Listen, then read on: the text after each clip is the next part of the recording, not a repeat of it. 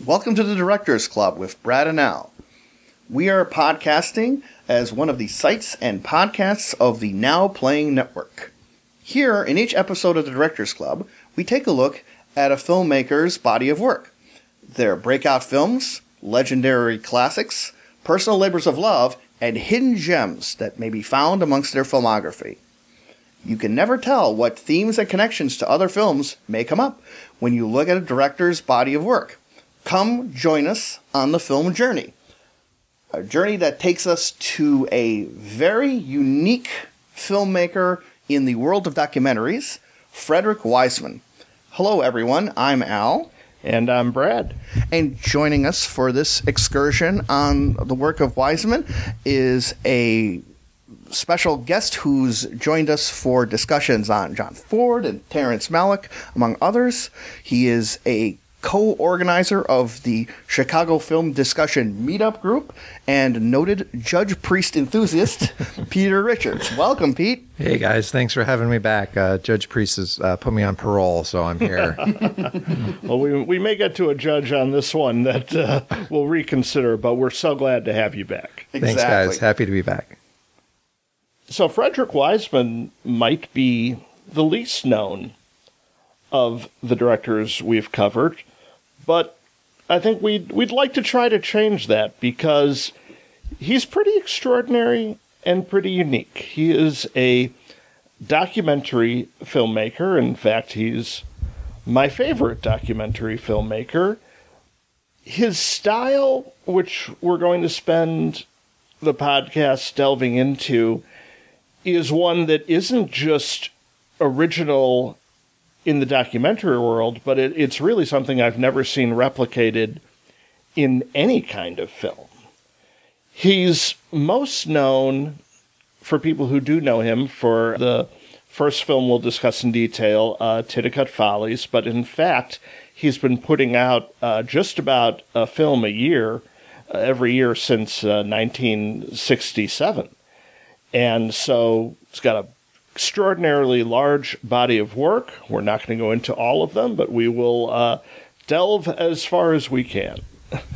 And you can delve pretty far because one of the things that Wiseman is known for is that when he decides to pick a subject, he gets a very, very extensive look in a uh, quite distinct manner. It's often been described as uh, fly on the wall, although he, he doesn't like that term. But the camera observes. There are no interviews, no narration, no cuts to supplemental footage that isn't there in the place he's filming. And so we get kind of a version of reality. And sometimes when you talk about these kind of documentaries that are known by the term cinema verite, this can be overstated, the, the realism of it, because the truth is no documentary is fully truthful because it all involves what a director chooses to shoot, what he chooses to cut. Uh, the closest to truth is probably something called direct cinema, which we can see on C-SPAN. It's basically when the camera films the entirety of something with no edits at all. Then you have cinema verite itself, which adheres to all the rules above, except the director can be a participant. The director might actually let his presence be known on camera as part of the truth of him or her being there. But what Frederick Wiseman does, his subset of cinema verite is called observational cinema, which means you have no directorial presence on screen or in the background, but a strong directorial presence in the editing. It should be noted that specifically Frederick Wiseman is his own editor for these films. Also, one of the things that makes him so unique is he makes a style in a documentary form akin to a certain kind of filmmaking called contemplative cinema. Contemplative cinema aims to not tell you as an audience member what you're supposed to think or what you're supposed to expect out of the images that you're watching. And you are meant to get these images and these moments that are on film and uh, and ruminate upon them and consider them on your own terms as to what uh, in connection to what you're watching. And that's part of what Wiseman, I feel, is trying to do, is to not give you these conventional indicators that you need to care about this detail or you need how to see how things turn out in this direction. And I think that's an interesting thing to consider on two levels, bo- both within the subject matter of a given film, as you said, Al, kind of sussing out what the film means to you and what you take from it, but also as uh, part of the documentary form. Because I think the most interesting thing about Wiseman films, or one of the ways that it influenced the way I even think about documentaries, is that you have a great portal into why does he choose to present this thing in the way he presents it and when he presents it. Because I think he is giving you sort of an idea of what he may think. There's an um, authorial presence to that, but it really lets you ponder, where's he coming from? What am I supposed to take from this? It, it involves you and invests you in his given films in a way other documentaries, at least for me, don't. And that kind of brings us to the subject matter. What is Wiseman presenting? And uh, basically, I think he has three general types of film. One, which is by far the majority of his output, is called uh, the institutional film. He does in-depth studies of usually American everyday institutions. So to just bring up a few that we won't be discussing in detail, he has one called Law and Order, no relation to the T V show, dun, dun. Indeed, about life on the police force. He has one called Basic Training, another called Hospital. And each one of these films gives these in-depth observations about these institutions. I think the titles are a really notable way of getting into what Wiseman's trying to do, because as we as you relate them, there's two things that you that come to mind. First off is notice how generic they are. Mm-hmm. They're they're generic for a specific reason, in that uh, he's a documentarian who not just like doesn't give you these explicit details, but but act- actively at points removes details that you would expect, such as. People's, uh, such as people's names or their status in an organization. It's meant that you are very much an, an observer, and you're meant to suss out these structures and the operations yourself. At the same time, those the names of things like Basic Training and Hospital remind me of a great line that Roger Ebert said about uh, the film Y Tu Mamá También, mm-hmm. where he said, if you think of the plot of Y Tu Mamá También, it's one of these stories where the kids say, after that summer, everything had changed. But it redefines what everything means.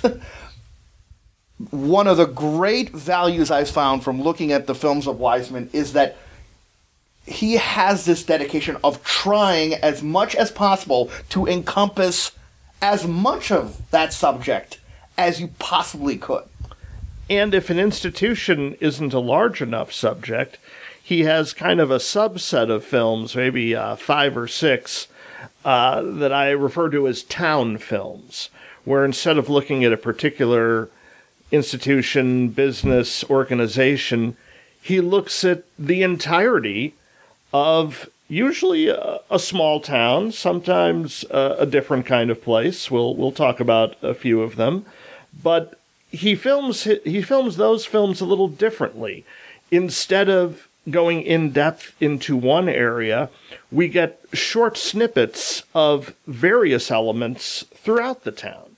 So we might see a baker or a post office or some element of the town, and then move on to a completely different one.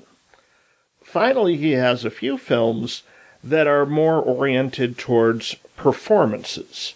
So we go backstage in the production of a a dance or a concert uh, of some kind, or a public display, uh, an art museum, that kind of thing. And you not only kind of get a behind-the-scenes look at these, but you also see quite a bit of the performance or exhibition itself.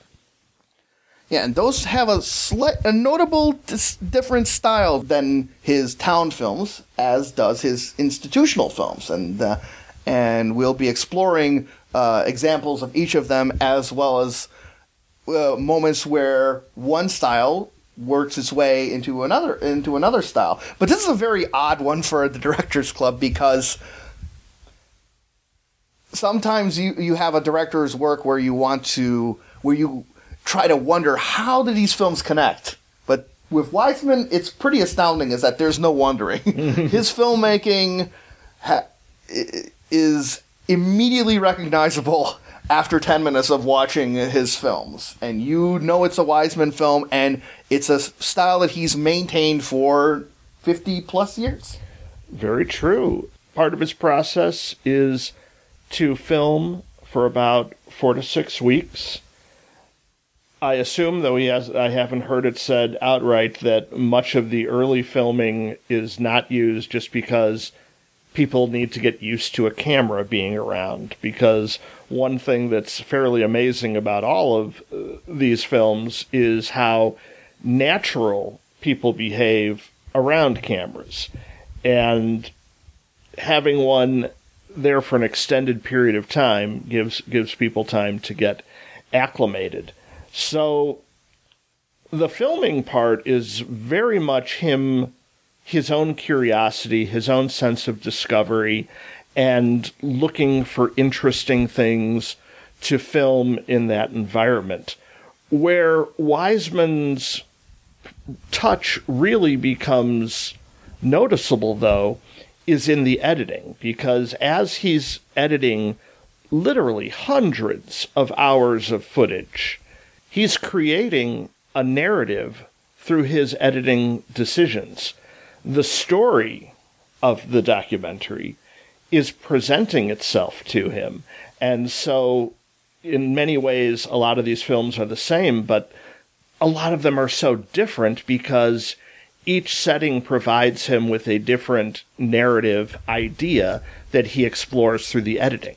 It comes across to me as a documentary version of twenty questions almost, because sometimes you can get why he's editing and presenting the things to us fairly quickly, but sometimes you have to put some uh, put a thinking cap on and go, what is the message? And and in fact, in some films, he pulls uh, almost M. Night Shyamalan-like twist, where in a succession of scenes, he then illuminates some of the points he was trying to make earlier in the film that lets us watch the film again and keep that perspective in mind. So if Frederick Wiseman is very much his own uh, filmmaker, there's also something pretty individualistic about the way he chooses to distribute his films. Basically, until recently, uh, he's made it pretty difficult to see his works. Yeah. A lot of the films, they are clearly presenting a message of looking into a forgotten, undershown aspect of society. There's great value in pointing your documentary lens here and looking at all the things that are happening in this part of the world or in this institution. And so it's incredibly bizarre that you would say, give a movie with this message, and then make it incredibly difficult for people to get that message. Well, and I think what we'll talk about a bit on this front is Wiseman is an artist and an uncompromising one. And I think that extends to all facets of his uh, career, not just the films themselves, but his control of the distribution, even to the point where he will influence how they're presented in a given setting. I know a, a few of us here have had the experience of being told there will be no intermission during a four-hour film because the director has requested that. I mean, I think his uncompromising spirit gives us some great films. It's also extremely frustrating in their limited availability, and even once you see them, the controlled presentation of them. So like any artist, I think there's good and bad, and you, you take you, you take your lack of a bathroom break for a great documentary, I guess. When I first became a fan of Wiseman's, I, of course, tried to get a hold of, of as many of these films as possible, and I was having some luck at a local video store that specialized in obscure titles. But one time I came in, and all the Wiseman films were just gone. And so I asked the clerk what was up, and, and he basically said, yeah, we we got a, a call from Wiseman's lawyers that uh, they don't want us uh, renting these films out. So I just basically like to take this opportunity to uh, say hello to Frederick Wiseman's lawyers, who I'm sure are listening, and uh, hopefully will stay on the right side of everything. Yeah, we, we love you. We're big fans of the legal profession. Yeah. Feel free to send your legal attachments to directors club podcast at gmail dot com with your uh, airing of grievances. We, we welcome your input. And if I may say, just as a personal thank you, I would like to say thanks to uh, Scott and Chrissy, who made it possible for me to see the films we're going to talk about today. Right, so the way you can see them, because there has been some loosening of all of this, some of his more recent films are available on Netflix, not not streaming, but on the video rental service. Uh, he has his own company, and this is pretty much how he's been distributing his films and, and making them available. It's called Zipporah Films, and you could purchase any Wiseman film there. And most recently, thanks to a, a documentary he did on the New York Public Library system, he got interested in libraries and has made his catalog available on the streaming service called Canopy. There's good news and bad news there, because as we discovered here in Chicago, uh, our public library system doesn't have access to Canopy, so it's not necessarily fixing the situation for everyone. But it's at least something, and that's more than we had previously. And uh, just a quick unsolicited plug, uh, Canopy with a K is very much worth your time if you can get access to it. There, not only are there all of Wiseman's films, but there are a number of great films, but it's worth it for Wiseman alone. So as we start approaching the films themselves, Frederick Wiseman did not start out as a filmmaker. He went to law school and actually spent a good deal of time uh, teaching law and medicine at Boston University.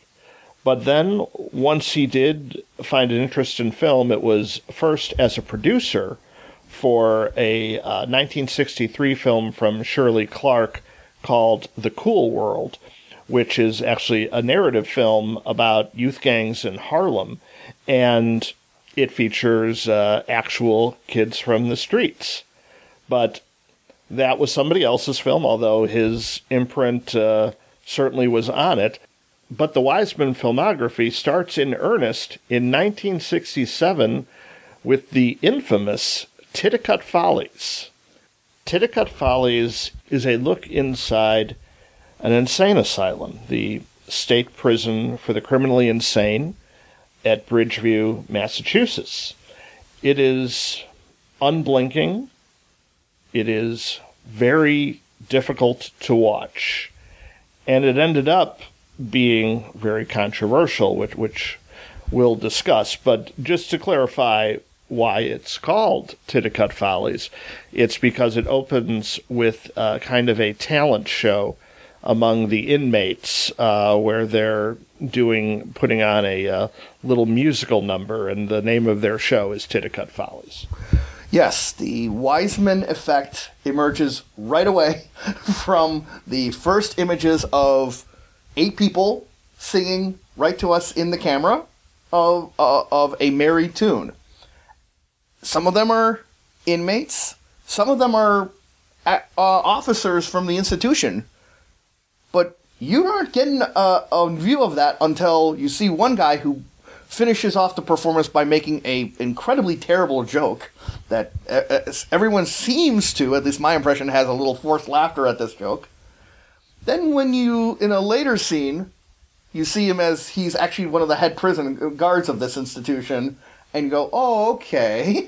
and uh, you be- suddenly become more and more aware of that what this is once the people you had seen singing proceed to strip off their clothes and be led into this stark building. Well, and you mentioned, Al, that one of the participants in the talent show turns out to be a guard, and he really sticks out during the in, the per- performance intro because um, the look on his face and just the glee he has at being in the spotlight and being under control really um, gives you an insight into his personality. This is someone who relishes the spotlight, relishes being in control, and really what Titicut Follies is is takes the the terror that having absolute control over someone can give, can uh, in, in within an institution can can provide. It's really stunning to see the way these people are treated, and then when you combine those deprived conditions with the glee of this man, and you basically see that that's the point of Titicut Follies. And and that man isn't even the most abusive of the guards, and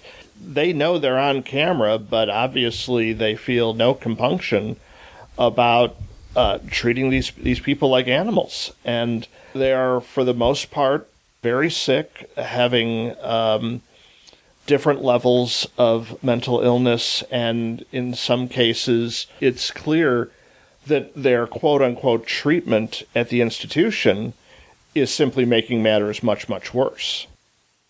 I think it's important to note that we may be giving a more dramatic perspective, and this is something that's sort of key on what what makes Wiseman special. Is that we're the when we're describing, we're actually making it sound more dramatic than it is. If you, people who hear about the controversy of Titicut Follies and come in expecting to see uh, sadistic prison guards brutalizing uh, helpless inmates and uh, uh, and fighting against their plea for mercy, that's not what happens in the film. What happens, or rather what we see in the movie, is in a way worse. The institution has just made it so that the concerns of the inmates are dismissed. And that it's just that they're just so much cattle that get that gets that gets processed. The, the disinterest of the powerful and the impact of the disinterest on other human beings really is startling to see in this film. I, the closest modern equivalent I could give anyone is perhaps Abu Ghraib. I mean, that's the kind of stu- level we're talking here. We have uh, patients who are c- consistently nude for n- really no apparent reason. Um, they're just not treated as a living living human should be. Now, granted, these are prisoners, but every human has a degree of dignity, and th- that dignity is just trampled upon repeatedly and without interruption in Titicut Follies. It's well, dismissed, yes. Well, reading about the film, I actually found out the reason that they're nude, and, and it's much, much worse. And it's because many patients uh, suffer from incontinence, and to the institution, keeping them nude makes the need for cleaning clothes less, and basically just hosing them down when inmates have uh, have accidents. So this is no way for anybody of any health level to live. Mm-hmm. And it, but it's key that in, when we watch it, we're, that's not explained. Right. No, we uh, we don't know. Right. We don't see the, the ostensible reason why they do it, nor do we see moments where there's glee in the in the guards upon treating the inmates this way. What we do see is we see the inmates' level of remaining dignity or lack thereof is just manifested through many different reactions. Some people cover themselves. But some people have long since, like, succumbed to the idea that they're going to be treated in this way. And it becomes more devastating, at least to me, to see that as exp- expression of indifference uh, succumbing to the system, more than the idea it's a couple of bad actors. Well, yeah, the phrase banality of evil comes to mind, mm-hmm. right? It, it mm-hmm. really is this institutional degradation which has been in place for so long that it's not even given a second thought at this point.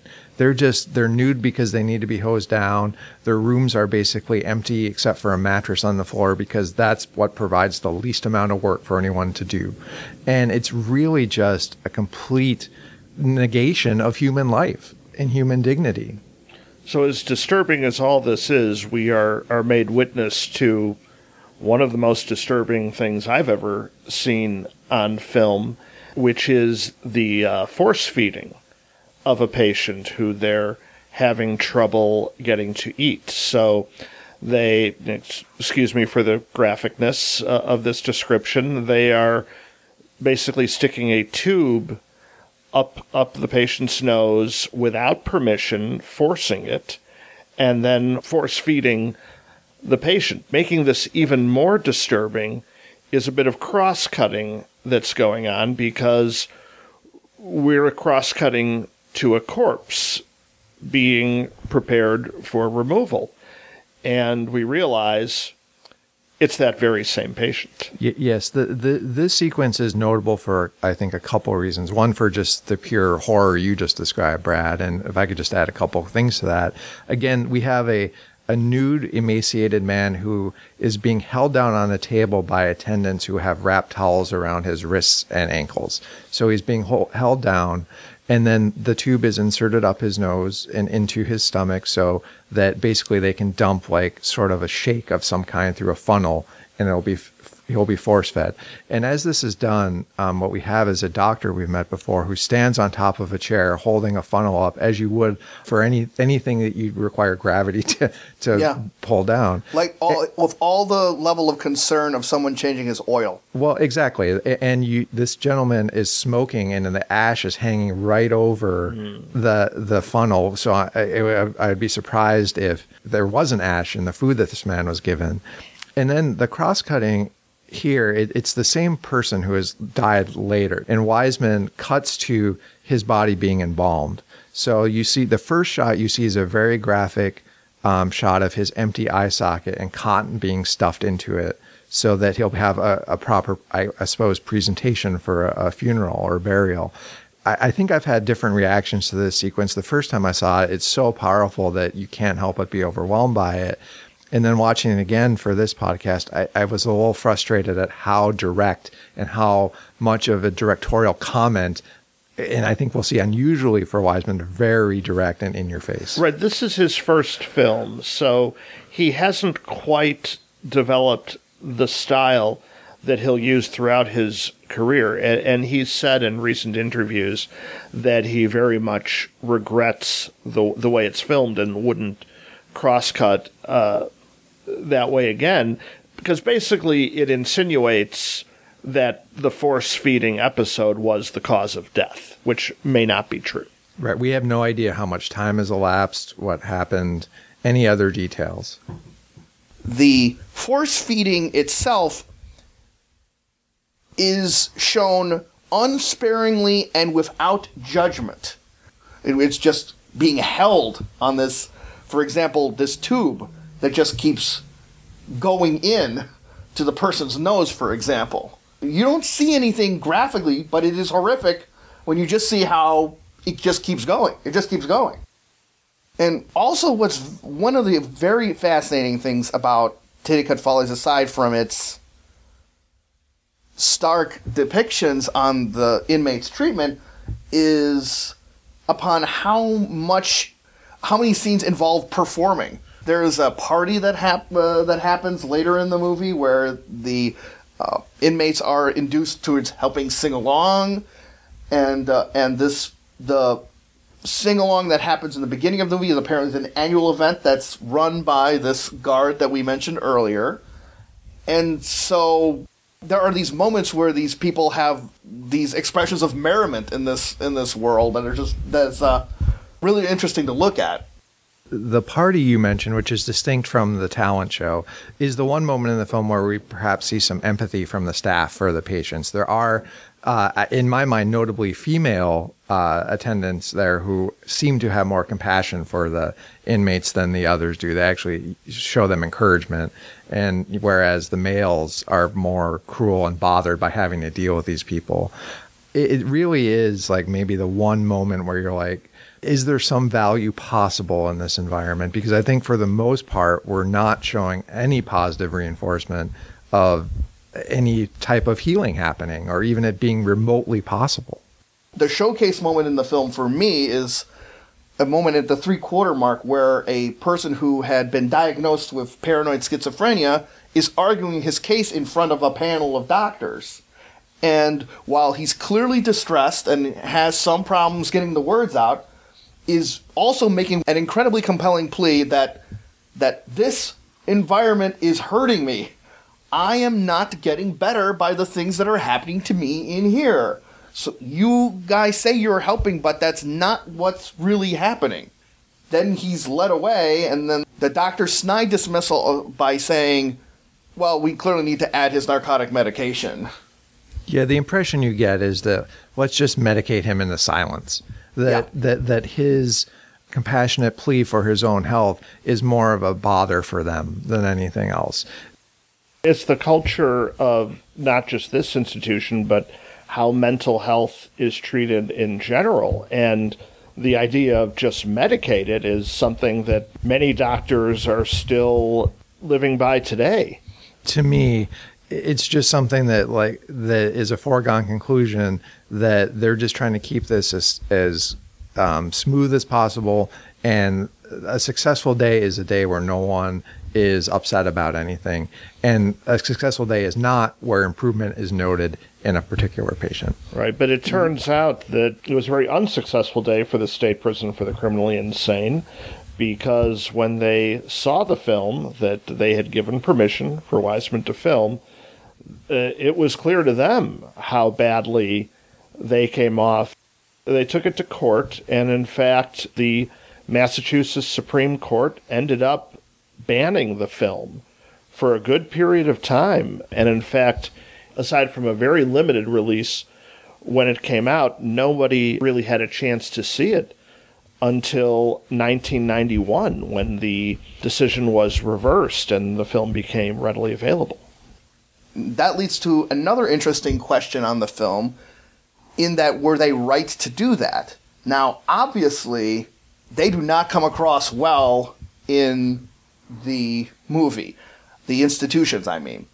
However, when part of their argument for keeping the film under wraps was that this filmmaker was exploiting these people who were not able to go and give consent, and for his own for his own ends. And there's some moments in Titicut Follies where I can see their point. Most notable is, uh, for me, was a moment where the camera sees a, one of the inmates is on this extended rant, and then it's the camera pans over to a guy who's standing on his head. And so while this guy's ranting, you see this person's legs hanging upside down, and then as the person who was ranting recedes in the distance, Wiseman is carefully aiming his camera so that the the person ranting is in between the upside-down legs of the other patient, which is just, to me, rubs me the wrong way, because it's just like you're using some you're using two people's different problems to make a uh, to make a fun image. Well, I I don't have a problem with that per se. To me, the legal argument made by the Massachusetts authorities eventually, it, it, to me, is a convenient fig leaf to cover their own misdeeds. Is it true that The, the official phrase I believe they use is what, that Wiseman invaded the privacy of the inmates? And you can see an argument for that, but he's also invading their misconduct and, and showing that to the world. And for the institution to pretend that they're concerned about the inmates after what we've seen right. is a ridiculous claim to right. make. In, in the end, it's a whistleblower film. And I think that is its chief value in what it did in the real world. The very particular use of this film, for me, overrides that. And I think that if kind of you look at the long-term result of the reforms that the film helped institute, that Wiseman has provided a service to patients like them. And because of that social value, and because of the shocking level of the imagery, this is the film that has come down to the headline of Frederick Wiseman's career. So when he wins a uh, Lifetime Achievement Oscar, it's Frederick Wiseman, the director of Titicut Follies. But what's interesting to me is how it really is not a film that is at all indicative of the rest of his career, and I don't think it's anywhere near one of his best. I had that exact experience watching it for the podcast. I had seen it before, and when I went back and looked at my Letterboxd, I'd given it five stars. And my immediate reaction upon watching it again was that that, that wasn't a five-star film. And the reason was that the first time you see it, you can't help but be overwhelmed by the severity of the images and then consider the wrong that was in part righted by the film. And I think that looms big in your mind when you watch it for the first time. When you see it a second time, that you know those images are there and you have a greater ability to consider how they're being presented to you. And the in, the uh, intrusion we mentioned earlier during the force feeding scene um, really stuck out all the more. And I, I, you can kind of see the seams and the parts moving for what he's trying to do a little bit more. That doesn't in any way diminish the social utility the film had, but in terms of uh, watching it as a film, it was a bit less of an experience for me the second time as opposed to the first. For me, I think it falls a little short of wh- what Wiseman will do much better later, in that it's while it's looking at this institution, it doesn't really delve too deeply into all the different systems that are responsible to getting this institution to work.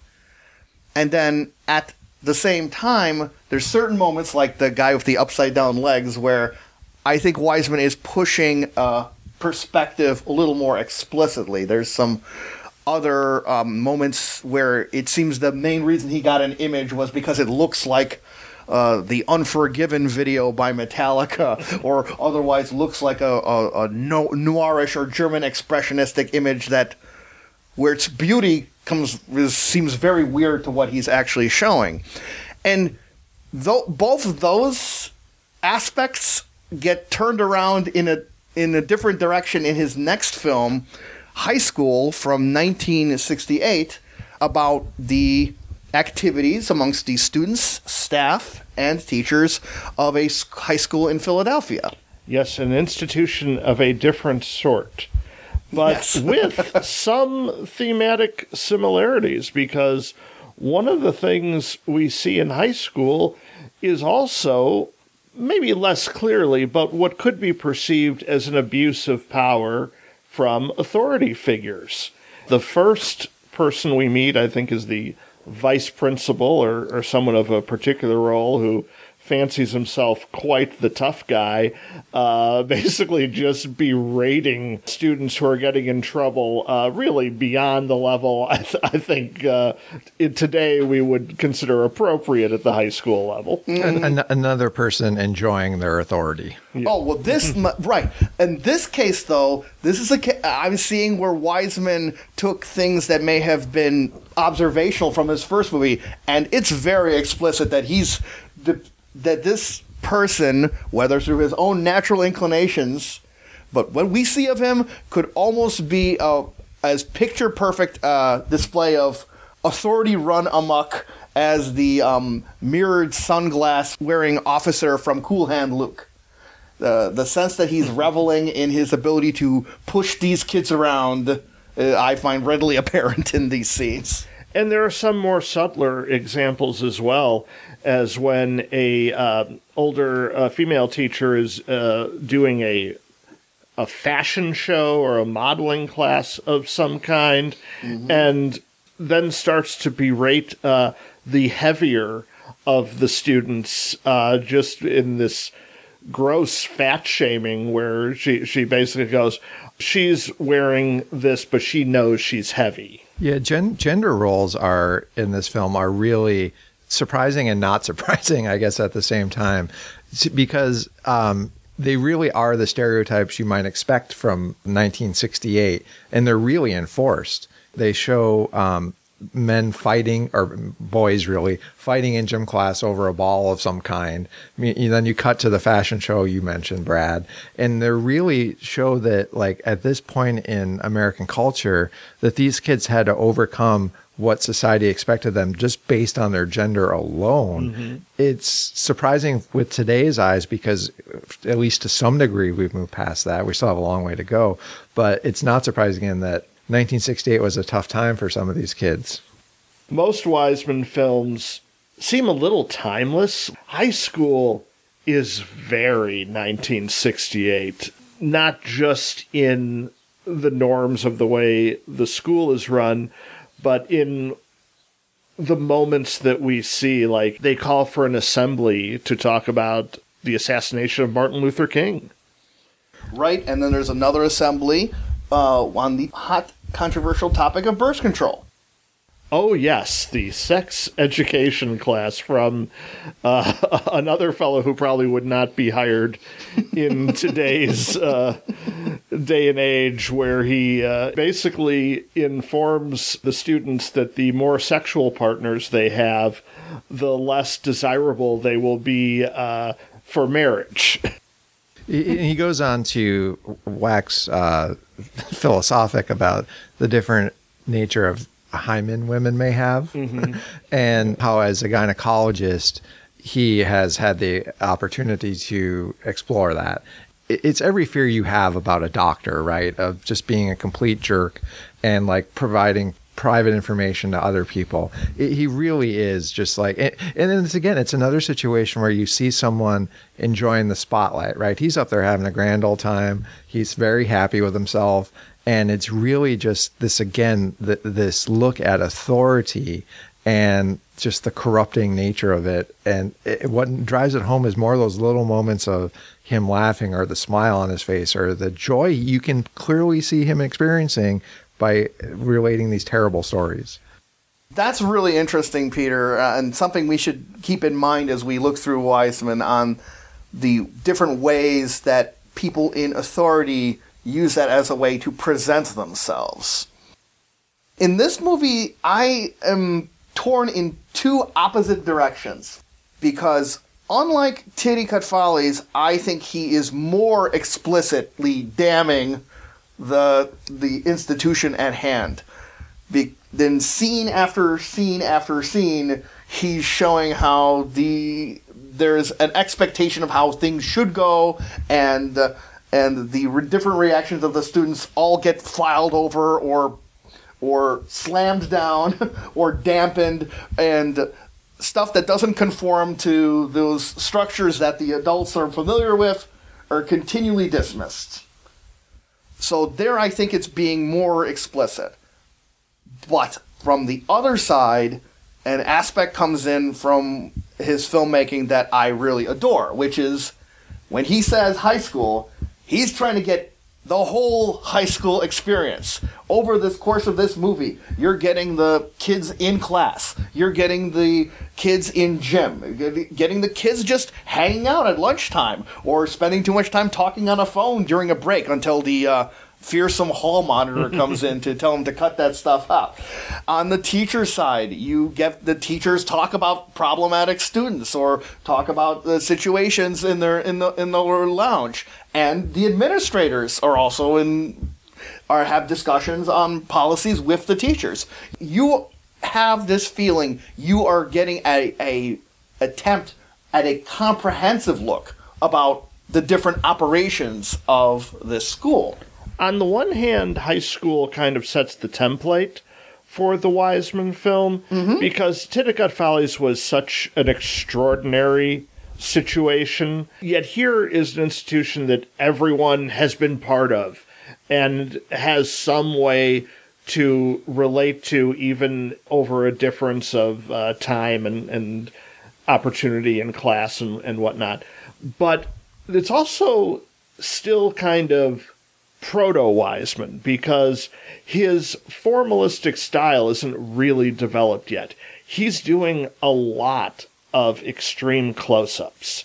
he's doing a lot of quick cutting, which is something that he's going to go in the opposite direction of throughout his career. So it's still an, an engaging documentary, but if you have been watching a lot of Wiseman as we have, it, it certainly is a little jarring to see the the stylistic differences. Yeah, th- I think it's fair to say that this is a stylized documentary. Mm-hmm. I, I think one of the most surprising moments for me in watching the F- Wiseman's films for this podcast was just being shocked at use of Dock of the Bay to open the film. I'm like, this is Wiseman?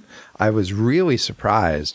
And there, there's use of um, other songs. One of the more positive sequences in the film is a teacher using the lyrics of Paul Simon to teach, I, I presumably, poetry or English. Yes, the dangling conversation. The dangling conversation. Mm-hmm. And that's an example of a positive teacher, because the look on her face as she is hopeful that the students are grasping something that clearly means a lot to her is really mm-hmm. beautifully done. But it is another segment where you have use of music to make a point.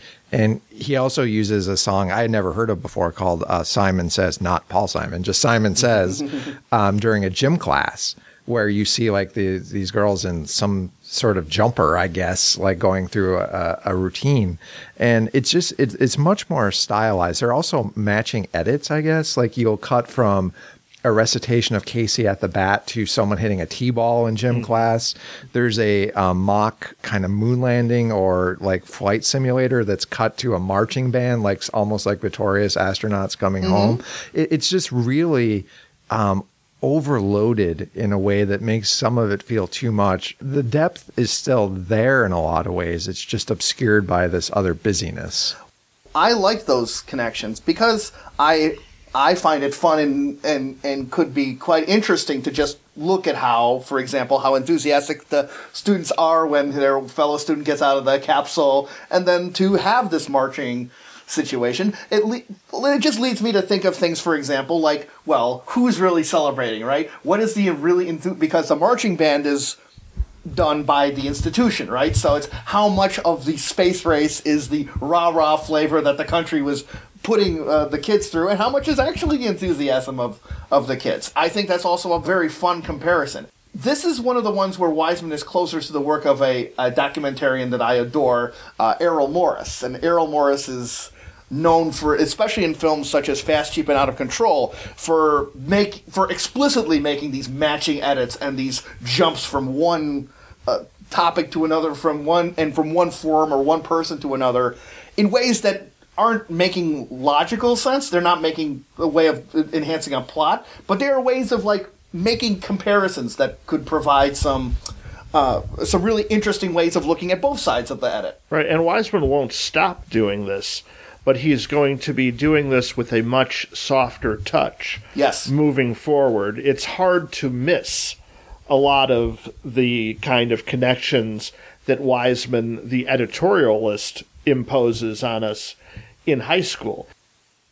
So now we're going to jump forward a bit into Wiseman in his prime, after he's presented his style as we'll come to know it throughout his career. We're going to skip a bunch more earlier ones that I certainly am interested in seeing, uh, films like Law and Order, Hospital, Basic Training, and we'll get right to the first Wiseman film I ever had a chance to see, nineteen seventy-three's Juvenile Court. That comprehensive look at institutions that I, I saw just burst out from High School, I think may reach one of the very high points in Juvenile Court, which is his look at the dealings in the Memphis juvenile court system, because he looks in through uh, the judges, prosecutors, defendants, and extensive looks at um, several cases that go through that system and how do these people react. And he's looking at it very differently than he did in his earlier films, because just his film style has changed, where we have a lo- we have longer shots. We have kind of a calmness of presentation that contrasts to the more jittery style of his earlier films. So were being very patient and watching the proceedings of the juvenile court. Cases are presented, maybe not in total, but in a good, but with, but a good deal of time is taken to present everyone's point of view. So we're looking not only at the court proceedings, but also the juveniles being checked in, being psychiatrically evaluated, talking to counselors. And what comes across to me in this film, and might be the reason that I became so enamored with Frederick Wiseman, is the compassion that's displayed here for both the kids, but also the institution itself, which in this case is portrayed not, not as perfect. There's still some kind of nineteen seventies-isms that, that seem a little weird to today's eyes, but everyone really seems to want to help these kids. And even if the decision is to be harsh with them, they're presented as people who care. Absolutely. This is perhaps more so than any other film where the people running the institution come off, in my mind, pretty well. One notable exception that we can talk about briefly, but for the most part, you see people deliberating, thinking through, using their intelligence and skill to reach the, a decision they feel is best for the children involved. There's certainly kids who are upset, um, kids who are removed from homes. But what's really striking is the care that's taken here. And it, it, it's very, very interesting to see, and actually provides, I think, a note of hope amongst the gloom we've talked about so far. At every moment of the film, you feel them trying to find the right way, the way to do the right thing to you, what you said, Peter, the best interests of each individual child who comes through the system. And their needs are can be quite different. Some need a lot of more care and nurturing, and some do need a more stern approach, and some it's in the best interests of both the kids and society for the adult prison system to try to take care of them, and so they get bumped up from the juvenile courts. Right, that's so. One of the most common decisions that are, are being taken on here is whether the juvenile court has jurisdiction or not, because as long as they keep jurisdiction, uh, the kids are going to be dealing with reform school and with rehabilitation. But if they decide that they don't have jurisdiction, then they could be sent away to jail for quite some period. Yeah, there's a noticeable or, or an interesting case toward the end of the film where uh, I believe the boy's name is Robert, and he's just shy of eighteen.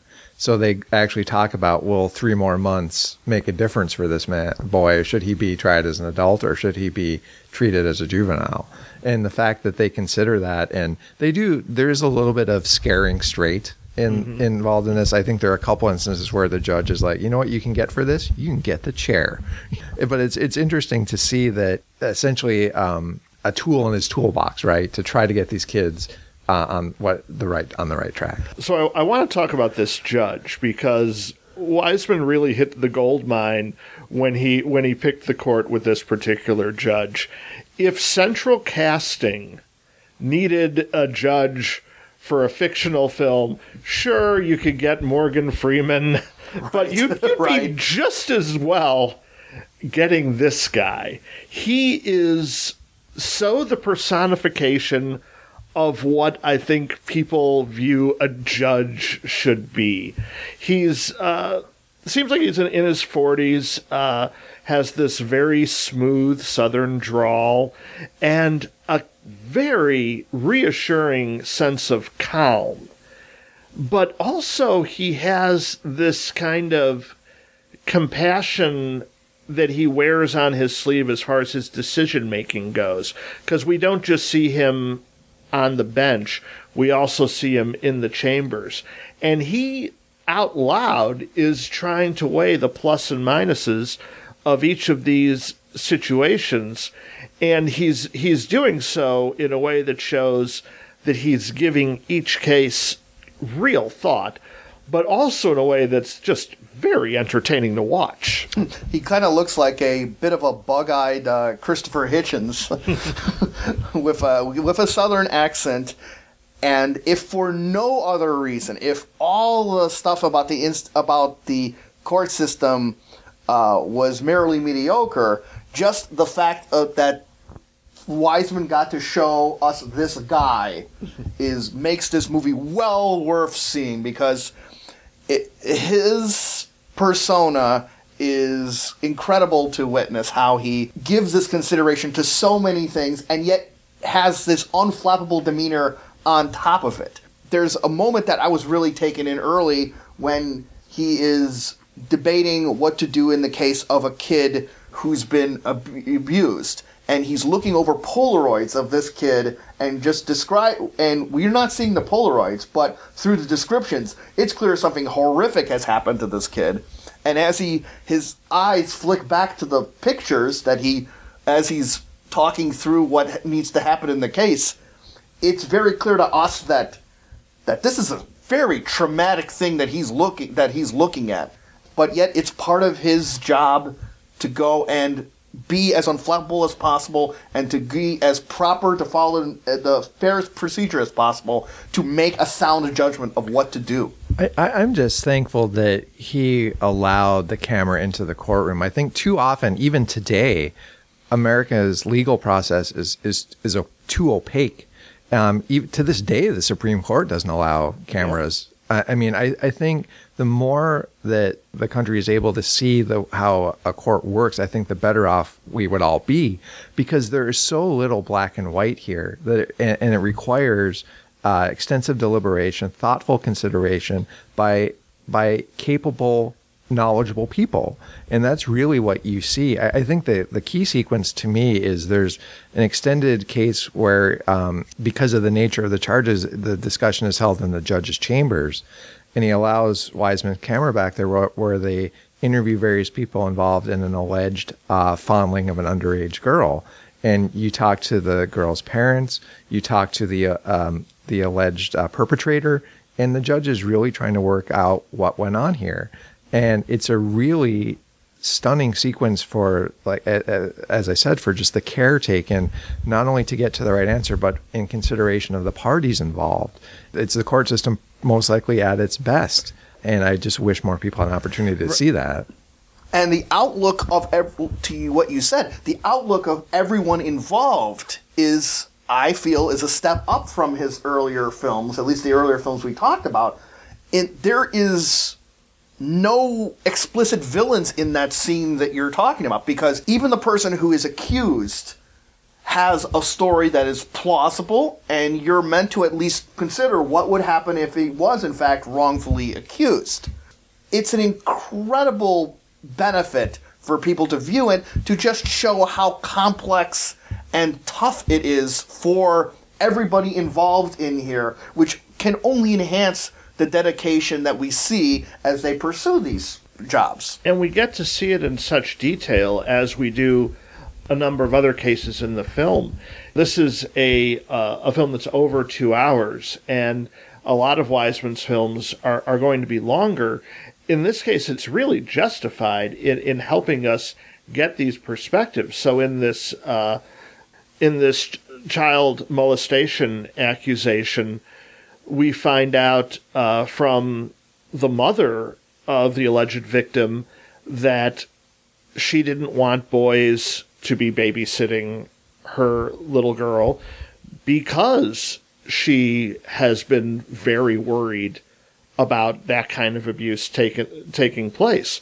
So the lawyers are raising the issue of, well, if this was already on her mind, and this is something that she even felt the need to talk to the young man about beforehand, does that put her testimony into question? And of course, the little girl is is, is so young that it, it's it's difficult to ascertain her point of view at all. And the boy, who does seem disturbed, is adamantly denying it. We don't get to know what happened, what the truth is of the matter, but we're presented this case from so many different angles, and we see everyone's point of view, and everyone is depicted in a way that we're invested.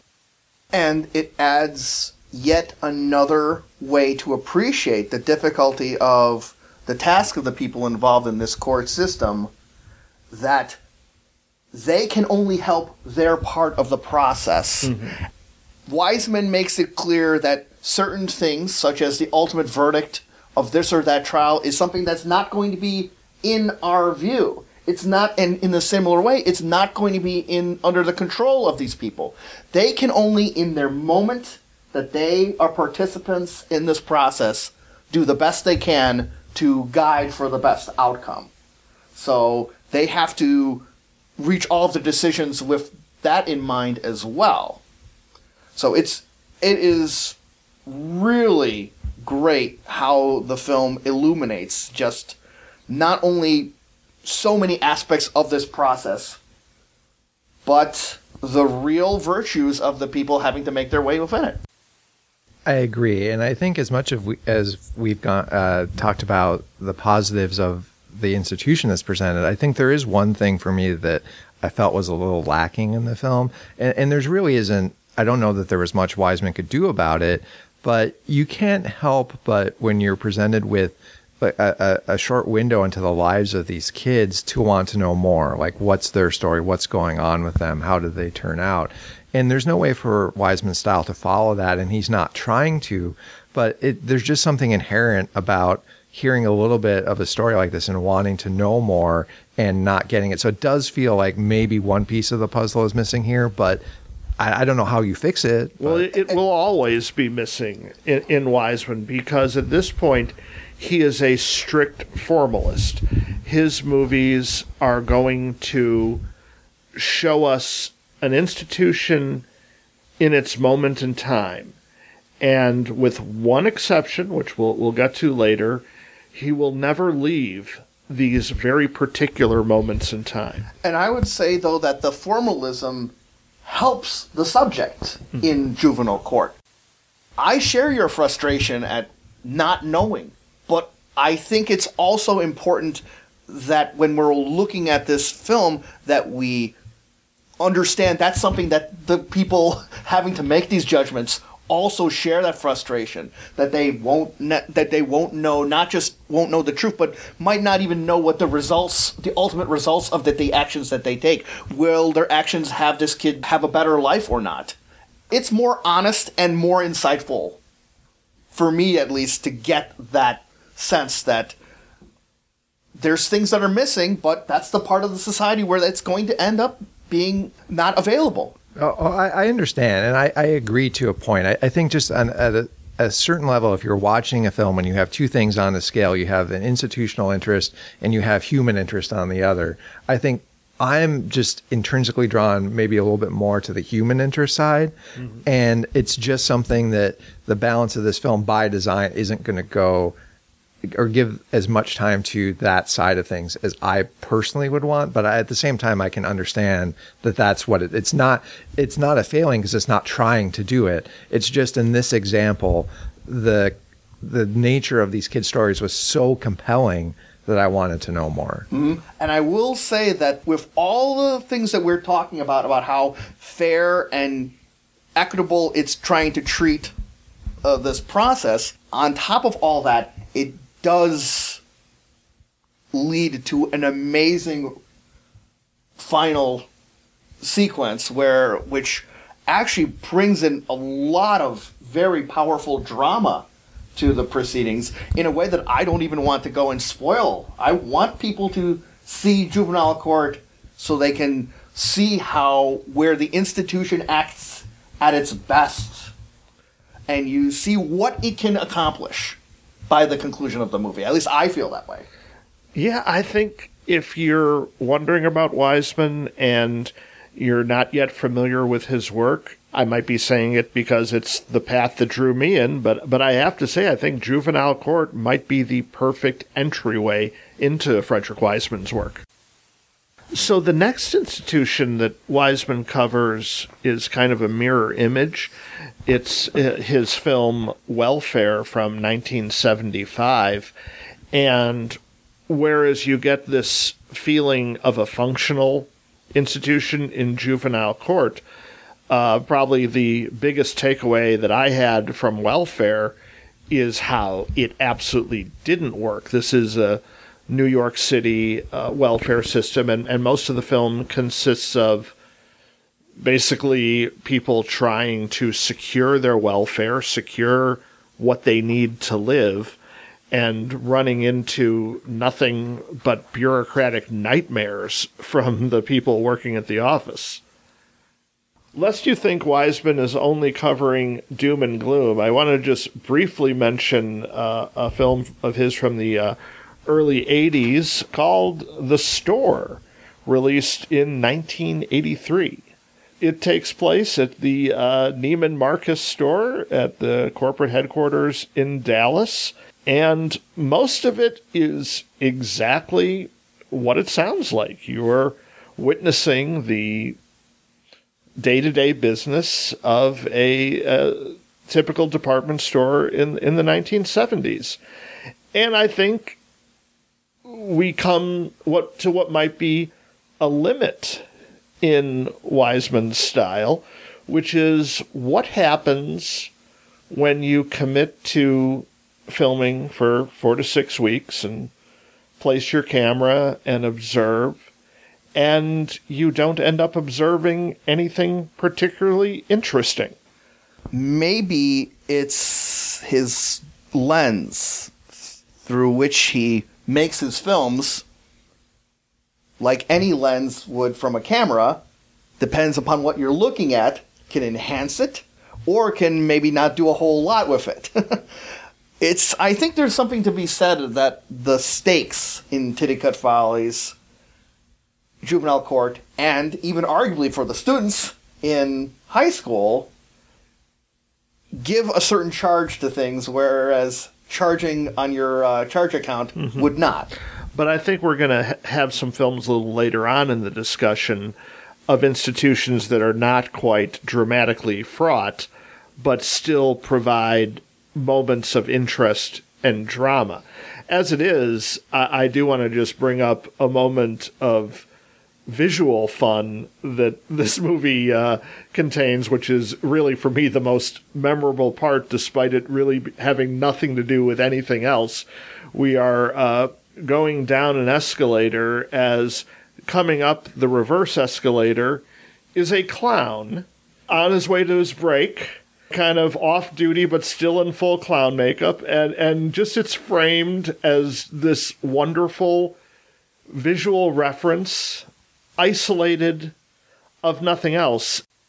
Throughout all of his films, he provides these moments that are not story-driven, that are not moving the drama forward or enlightening us even more about the institution, but just showing us kind of a strange moment. It's uh, pr- that's a great example of of what can be both cool and slightly frustrating about Wiseman, because he's so dedicated in that formal way you're saying about this is just a moment.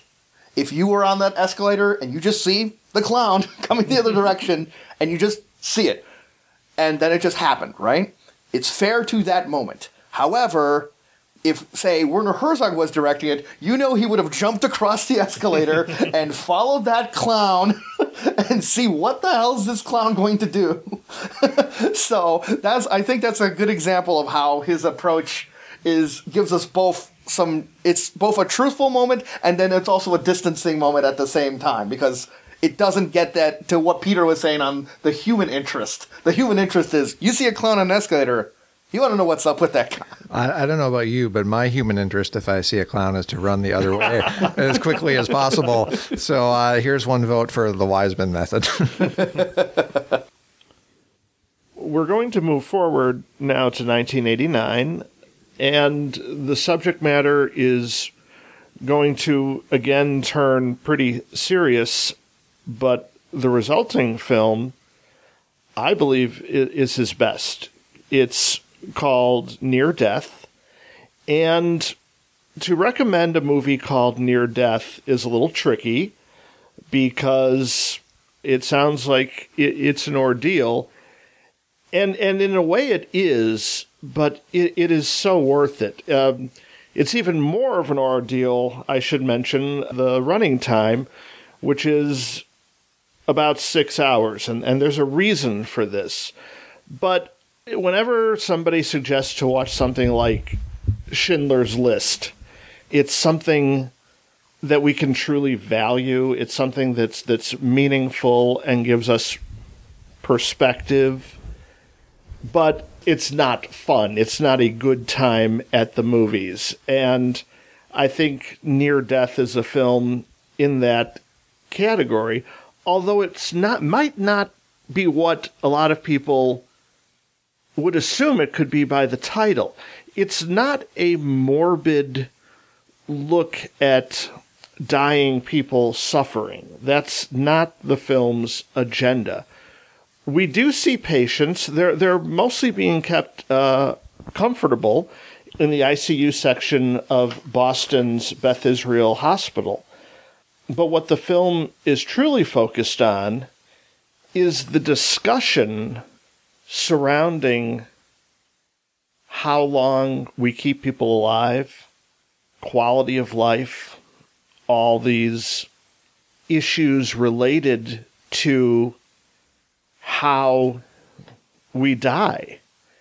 And it's not a topic anyone really relishes talking about or witnessing, but because it's something so taboo and Wiseman's cameras are let into these incredibly private moments, it may be the most valuable of Wiseman's films. I would second your statement that it's his best film. Of the ones I've seen, uh, it absolutely is. I mean, it's just a strong work of film overall. Um, I, I think you really captured it well, Brad. The, the tension in this film comes down to, as they say later in the film, is this person living or are they just existing? And they're really talking about, what does living mean? What should we do to Uh, keep you, quote unquote, alive? And the idea of that term living, I think, is really explored in a lot of interesting ways, because it, you have a really empathetic look at how families need to be dealt with in this situation. How do they come to terms with the, their loved one uh, being near the end of their lives, when you can do these things to prolong that life, but really, Is is that in anyone's best interest, be it the patient, be it the family, be it the hospital, be it the government, honestly, because of the charge, the, the finances of this do get mentioned at a certain point. So why is the film six hours? The reason is that we're going to be witnessing a number of consultations, consultations between doctors, consultations between doctors and patients, and consultations between doctors and patients' families. And what we're privy to is not an edited version of these discussions. We watch these discussions take place in full from beginning to end, because it's basically going to be the most important discussion many of these people will have in their lives, and we're witnessing it. And Wiseman doesn't want to cut and provide highlights or just give you the idea. He wants you to have every single word of this shown so that we can put ourselves in the various roles, because you, you, you do see both sides. There's an absolute conflict in occurrence here, which is that the, the, the point of view of the doctors and the hospital is that when quality of life cannot be provided, that keeping somebody alive uh, artificially through extraordinary measures is not in anyone's interest. And so they are trying to make the case that it is better to let the person go than to, to frankly, keep them alive uh, as a vegetable or as somebody with no hope of recovery. On the other hand, the patients who are awake and alert and can discuss, and in the cases where they're not, the, the families of the patients are grasping for any hope there is. And they want to live, to live, and they want their loved ones to live. And they have to truly be convinced of this other point of view before they're willing to let go. I think the running time really does need to be there for the reason you mentioned, Brad. It really, it really needs to be there to communicate the emotional toll on, of everyone involved, the patients, obviously, the family, but also on the staff of this hospital. We're in, we're in the pulmonary intensive care unit at Beth Israel Hospital in Boston. And we, over the course of the six-hour running time, we see these doctors and nurses have these draining conversations and frustration about what they can and can't do, and how, in some cases, how there's nothing they can do. And I had an interesting experience in my own life recently where um, I had a, a minor surgery, a dermatological procedure, and the nurse there actually had transferred into dermatology from intensive care simply because she couldn't, as I believe as she put it, enjoy her life if, if that was her job. It just took too much out of her. And I actually had a short conversation with her about this film. The toll it takes on the practitioners isn't something that comes to top of mind when a family is losing a loved one, but that's part of this film too. It really is a philosophical consideration of the emotional state of facing death. And that's such a high-minded thing that pulls off not only the intellectual side of it, um, but it also communicates with empathy the emotions that everyone involved is going through. So in the course of the film, we get to know four patients or their their families, where we can't really know the patients themselves, and a medical team, but very specifically uh, two doctors. It's worth noting how different they are in temperament, even though they're coming from the same point of view. You you have one doctor who, his coping mechanism is to kind of have a matter-of-fact attitude. He's straight shooter, tells it like it is, particularly when he's talking with his colleagues. He tries to be gentler with the patients and their families, but he still comes off a little bit gruff, and you don't want to judge that because we, we're only seeing these doctors in in consultation. We actually do not see them practicing medicine. We see their, their bedside manners. So we have this fella who's really direct. And then we have another doctor who I'm uh, actually pretty in awe of, who has this way of communicating that, and I, I don't make this comparison lightly, I, I, I mean this in, in the best terms, that is somewhat similar to what I think Fred Rogers was able to do in the way he, he talks to children.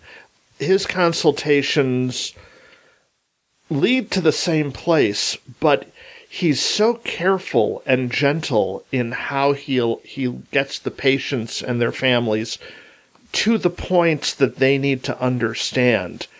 It's an extraordinary skill that that he displays in just how he communicates, and does so by asking questions. And, and and that's what takes so long. He could be talking for fifteen minutes before he gets to the point of, we may need to consider that you won't recover. I really, um, in my own life, with obviously far lower stakes, I watched this doctor who, Uh, I believe his name is Doctor Taylor. Uh, one of, one of the frustrations I have with this movie is that it's not always clear what a person's name is. Mm-hmm. I believe his name is Doctor Taylor, but he's he's identifiable as he's uh, he has a notable mustache. Right. So that that's really how you think of him in the film, is when you see the mustached doctor. But I really would aspire to listen thoughtfully in the way he does in my own life, because it really is, um, look, you know, living like in Chicago here and in any city, it's easy to be frustrated and on the run all the time. And just to watch someone who in the ultimate high stakes conversations is so calm, so thoughtful, and ability and uses empathy to understand where the other person is and kind of gently lead them to the realization that he knows is going to be hard on them. It's really just a stunning thing to see. And the fact that Wiseman gives you or takes the time to show you these conversations in full, it, it, you couldn't get that effect any other way. I want to just jump in here. I had not seen the movie, but it does, what your discussion on this leads me to ask a question, that why do you think Wiseman would be so emphatic upon giving the time to show what a considerate person this guy is, and yet not give him a name, since it sounds like he's doing really extraordinary work even for that position? I think it again goes goes back to Wiseman's formalism. He just doesn't provide information that is extraneous to the moment in time itself. So in the sense that we care about these people, it's something we might want. But I think when we've gotten to the point with Wiseman where we're into kind of his six-hour magnum opus, twenty years into his career, he's now very strict on his the way he presents. And I think that is a good question to ask. And, and to be honest, I had that frustration more so with Near Death, as much as I um, think this film is without comparison in terms of its achievement almost, is that he does take a couple unusual steps in this film in that he will give you cards at the end which fill you in on what the fate of each of the four patients we spend time with, which is not something he would typically do. I believe it's the only time he, he ever did that. Right. So he seems mm-hmm. to he seems to acknowledge that this film in particular needed a little bit more than he would typically give you, but he draws the line at providing the doctor's name or their position at the hospital, which I, I found a little frustrating. I mean, I, I, to me, like, it, if even there had been five seconds where it listed the doctor's name and their position, mm-hmm. that would have been adequate. It, it, simply because when you're spending this length amount of time with someone and they're really having deep-seated emotional and philosophical arguments, you're learning something about them. And it seems a bit ridiculous to know that about them and know how they feel about this subject, but not know their name. Mm-hmm. So it's interesting to me where Wiseman draws the line, because he'll show you establishing shots of where you are, the name of the hospital, but for some reason, and that I don't entirely understand, he draws the line at giving you a name. By the way, I do want to, you mentioned the establishing shot, and I do want to mention the, the opening shot, because it's such a powerful contrast that he provides. What we basically see along uh, the river in Boston, a rowing team. We see them in long shot, vigorously participating in their sport, showing full signs of life and activeness. And it's a, an effective contrast to open with this image, because we're going to be seeing so much of people who are who are in bed and can't move and or can't speak or can't breathe on their own. And I think Wiseman wants us to be able to make these adjustments to live in this uncomfortable world for this period of time. I think that's one of the reasons he has the title cards at the end, uh, not only that telling the the fate of three of the patients, but also making the point that most people in I C Us survive.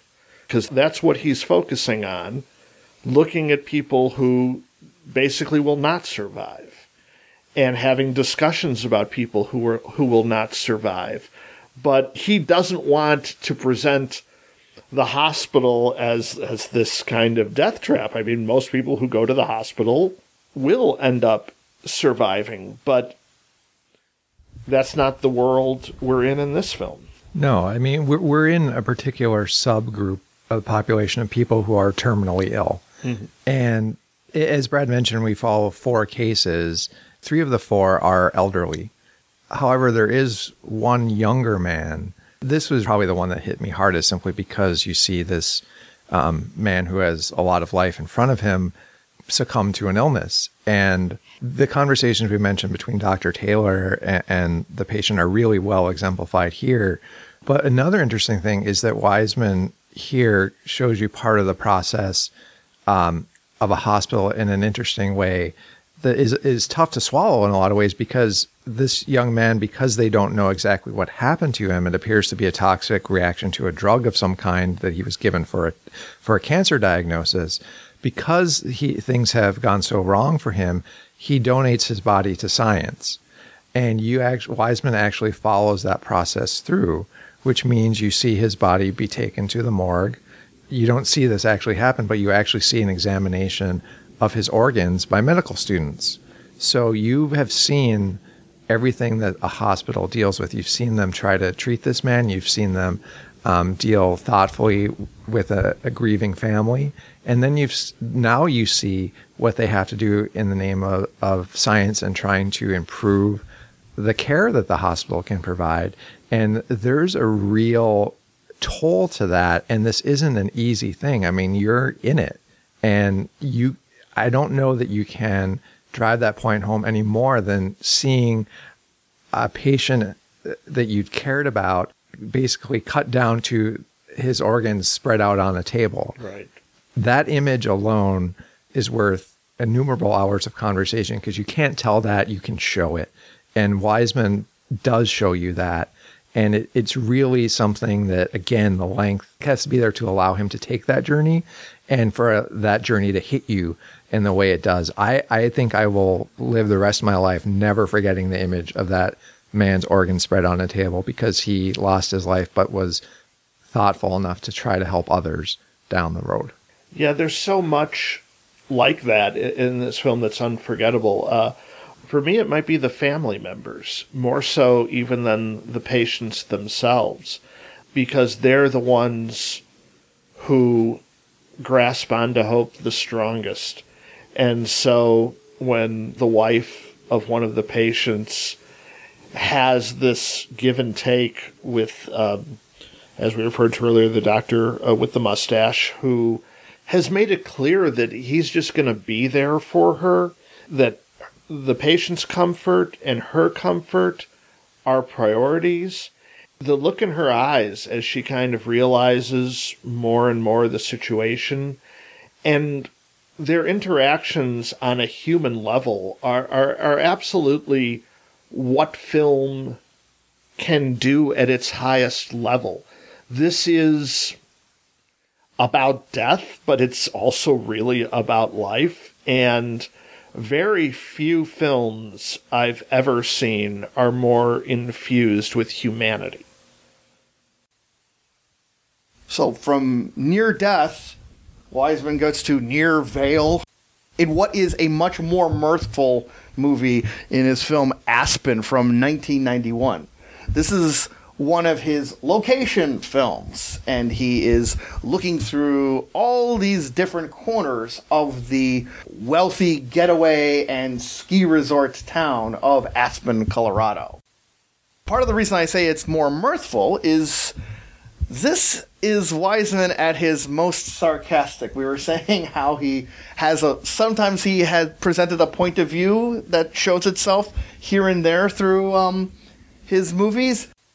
Here, basically, it's mostly critically snarky upon Aspen and the denizens of the city. You're getting a real comprehensive look at the city for uh, to show a lot of things that you wouldn't readily come to mind, such as the various attempts at establishing cultural events around the town, the maintenance crews who uh, diligently make sure there's plenty of snow available for the visitors when the day will arrive, and the meetings of the, of the City Council of Aspen as they talk about different ways to enhance parts of their town and the town's operations. You get all these looks, but pretty consistently you feel this undercurrent of how if you had the perception that people who go to Aspen are these quote-unquote limousine liberals, people who have a vast amount of money and have no problem of jet setting all over the world, but because they eat free-range chicken, they are enlightened uh, social uh, creations. Wiseman very much shares shares that sensibility, because what he would do is he he would have this council meeting where they're saying we're we're going to present an Aspen for the people. I believe that may even be literally expressed. And then he cuts to a montage of shots of Tiffany's and Saks and close-up shots of the jewelry that easily look like they cost six figures. Yeah, there's definitely a class consciousness about Wiseman, and he always looks with more empathy at those who have less. And so you don't often see Wiseman looking at affluence, but when you do, it is going to have that element of kind of side eye. Mm-hmm. Yes.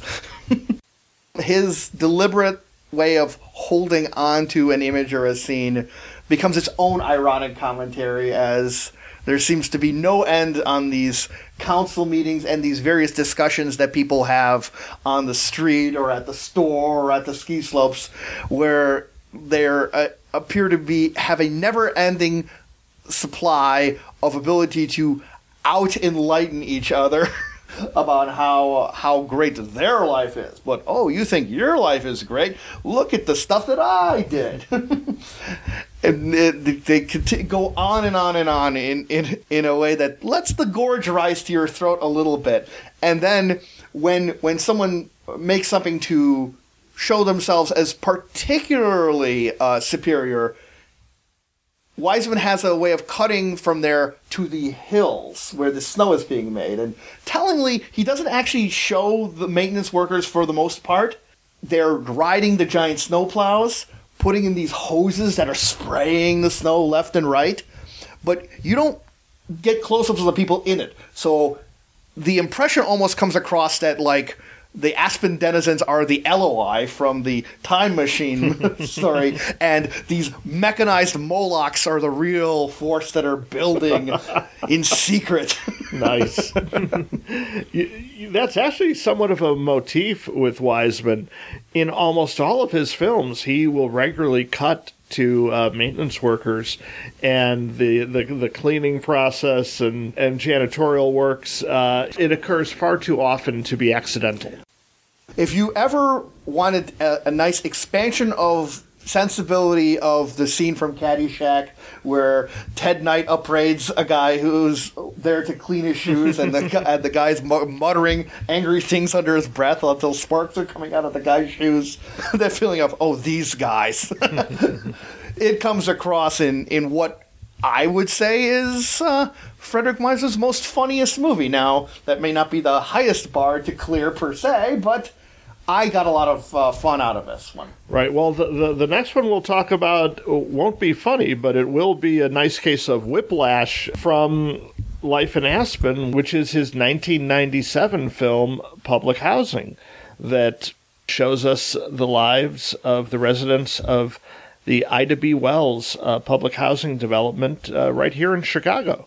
Finally, our town gets the Wiseman treatment, and it's not just whiplash in terms of looking at the lower classes, but his perspective upon everyone in the film Public Housing is as empathetic and generous in a way that Aspen's presentation is mildly contemptuous and snarky. We meet another one of the great Wiseman characters to to compete with our judge from Juvenile Court. She's an older woman who, first you think she's kind of frumpy, a little stern, but her job is to represent the residents of, of the public housing system, and she is a bulldog. We see her on the phone giving people the business. We see her meeting with people, telling telling them how she is going to represent them. you, you, she may not be paid for this like a lawyer or have the professional degree, but, but oh my God, this woman is such a ball of fire. I love her. Mm-hmm. Oh, the, the passion which she fights the bureaucracy of the system is just a wonder to behold. I mean, like, where you get that reserve of energy to do that on a daily basis is just really stunning. And it, it's it's frustrating, too, because you can see what she sees and that there are there should be resources available. She just can't get to them because the red tape won't let her. Right. And a lot of what we're seeing is the poor standard of living that, that people in, in these housing units face. Uh, we, again, speaking of maintenance, we... Uh, have an exterminator uh, coming into one of the apartments, and he goes into this old woman's apartment, and it really hits home the squalor that, that some of these people are living in. And, and you, you see different levels. Different people have kind of different types of lives in the public housing unit, but, but it's always a struggle. We're also seeing it from so many different points of view. We have... Uh, a lot of police in- interactions, but it's very much saved from being kind of an episode of Cops, because kind of mm-hmm. like, again, with Juvenile Court, we, we see that there is an effort to get to know and under and, and help the people of the community.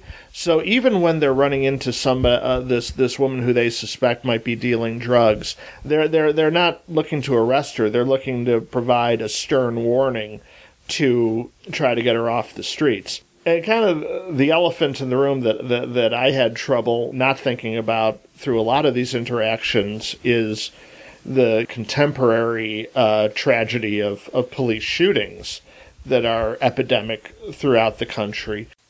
We see in this film from the nineties uh, a very different look at how police uh, and minority communities interact. And that's uh, great that you brought that up with the issue of police shootings, because this is another epic length film of Wiseman's, and I think the best way I could describe it is by ha- changing the title slightly to say Chicago colon City of Hope. Because its comprehensive outlook, its dedication to showing angles that you never ever see on the local news or even in really well done newspaper articles, is very similar to what John Sayles' movie City of Hope was doing to say, look at how the interacting moving parts that make an operation like this scale work. There's so many corners in there, from the exterminators to the shopkeepers to the various levels of the bureaucracy, to allocate funds, to allocate resources towards, whether it's towards repair or in terms of giving uh, uh, economic opportunity. All those are given a level of attention. But it also does the concept of City of Hope literally in a way that I think goes a little too far, because almost everyone that we see in here is treated emphatically and incredibly compassionately, and almost exclusively is shown to have this incredible generosity of spirit. In other words, they're mostly trying to do the right thing and make sure that everyone is as successful and happy and fulfilled and, and lives up to their possibilities as possible. And I don't believe that's accurate. I think it's a little too sentimental and one-sided to giving a positive message. You may very well be right, because we don't know what was on the hundreds of hours of film that was shot for this movie. We know what Wiseman chose to present us, and we know that Wiseman is an artist, but also a person with a point of view and something he wanted to express about the Chicago public housing system.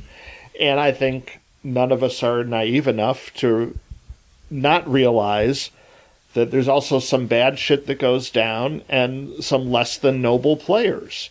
But yeah, we're, we're definitely being led in, in a particular direction. Now, I'm not necessarily sure that that's a bad thing, because bias is something that is inescapable. It's been present in every single film we have and will talk about.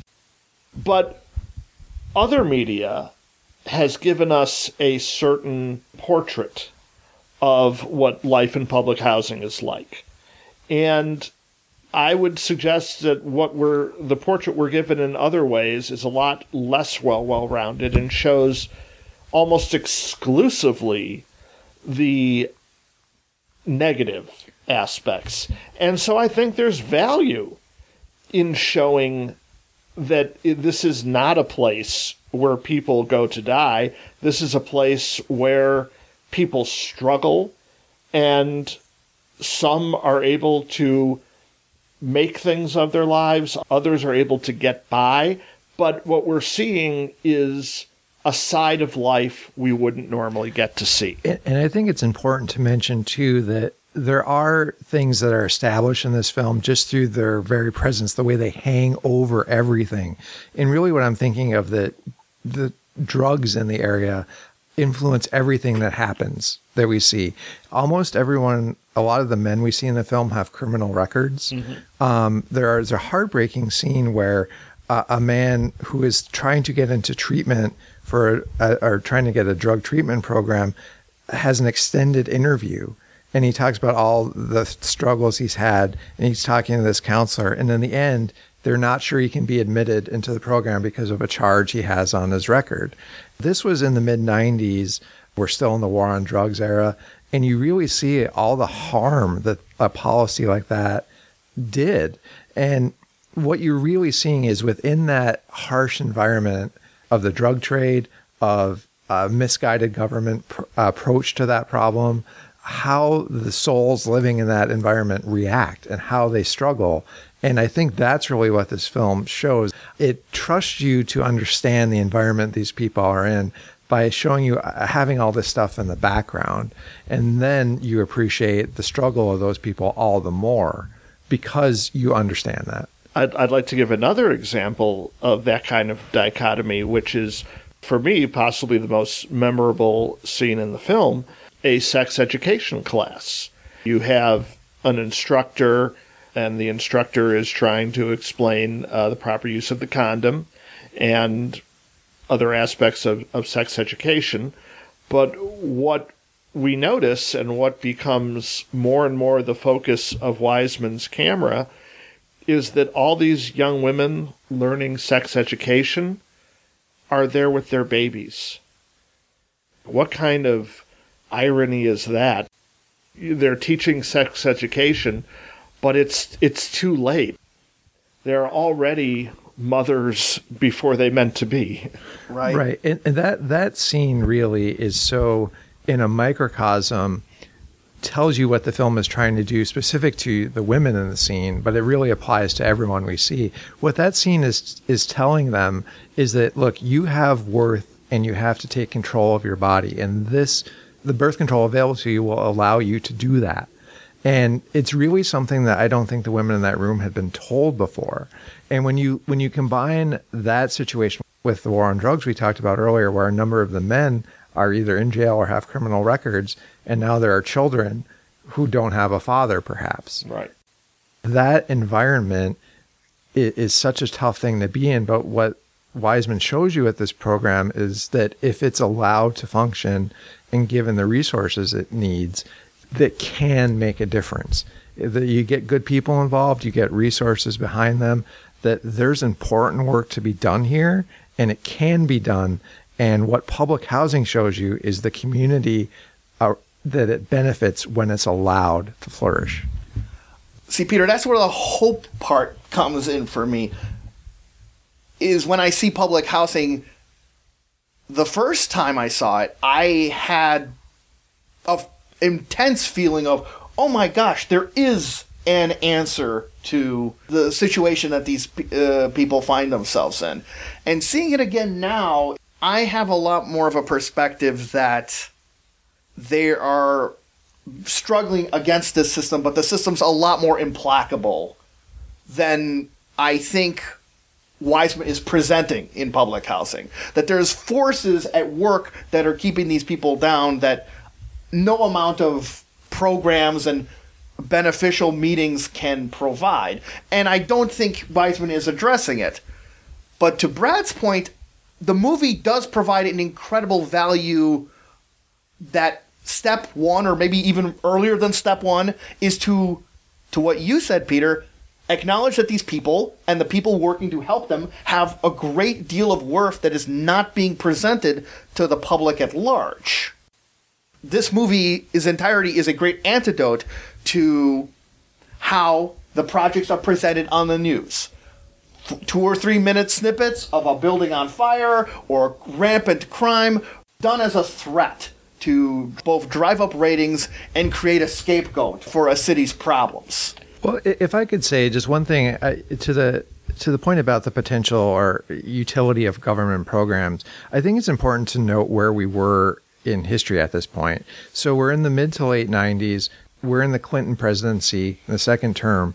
But prior to that, we had twelve years of Republicans and conservative government cutting programs. And then you have Clinton pivoting to a more conservative position of welfare reform at this time. And that that hangs over everything. So to me, if you look at it in the context of when this was being filmed, I see Wiseman saying, look at the utilities and the potential that they these programs could have if they if they're given the the due they should. And the resources they should. I think this film, to me, is a reaction at that time to cuts of government programming. And all to me, as a liberal, being all the more frustrated by it because it happened under a Democratic president. But that's what I think this film is saying, is that these programs have utility. And especially at the end of the film, where you, I think it ends on a relatively hopeful note of a lecture to a, a, a gymnasium full of people about how they can start businesses, how the funds will be there through this particular program to move forward. If this was made in nineteen sixty-eight, around the time of Titicut Follies, you would have had, I think, that message hammered home to us in a way that is unmistakable.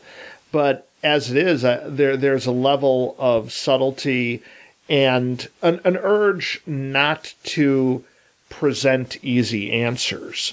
So I do think, Peter, that I do agree with your assessment of kind of the overall political environment, and I think Wiseman would as well.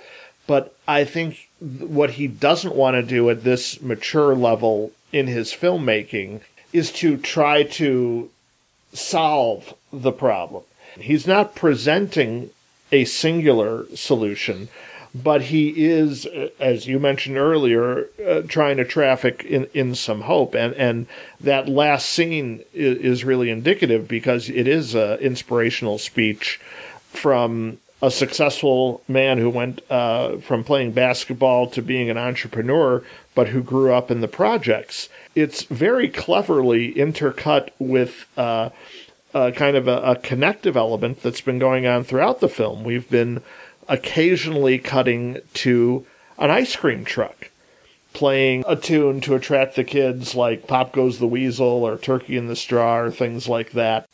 We've seen this truck about three times with no context, which it's just another element of life, but they cut at the very end straight from this inspirational speech about entrepreneurship back to the ice cream truck, and then have the ice cream truck's tune play over the end credits, which basically says that this is an example of one of those entrepreneurs that the speaker was talking about.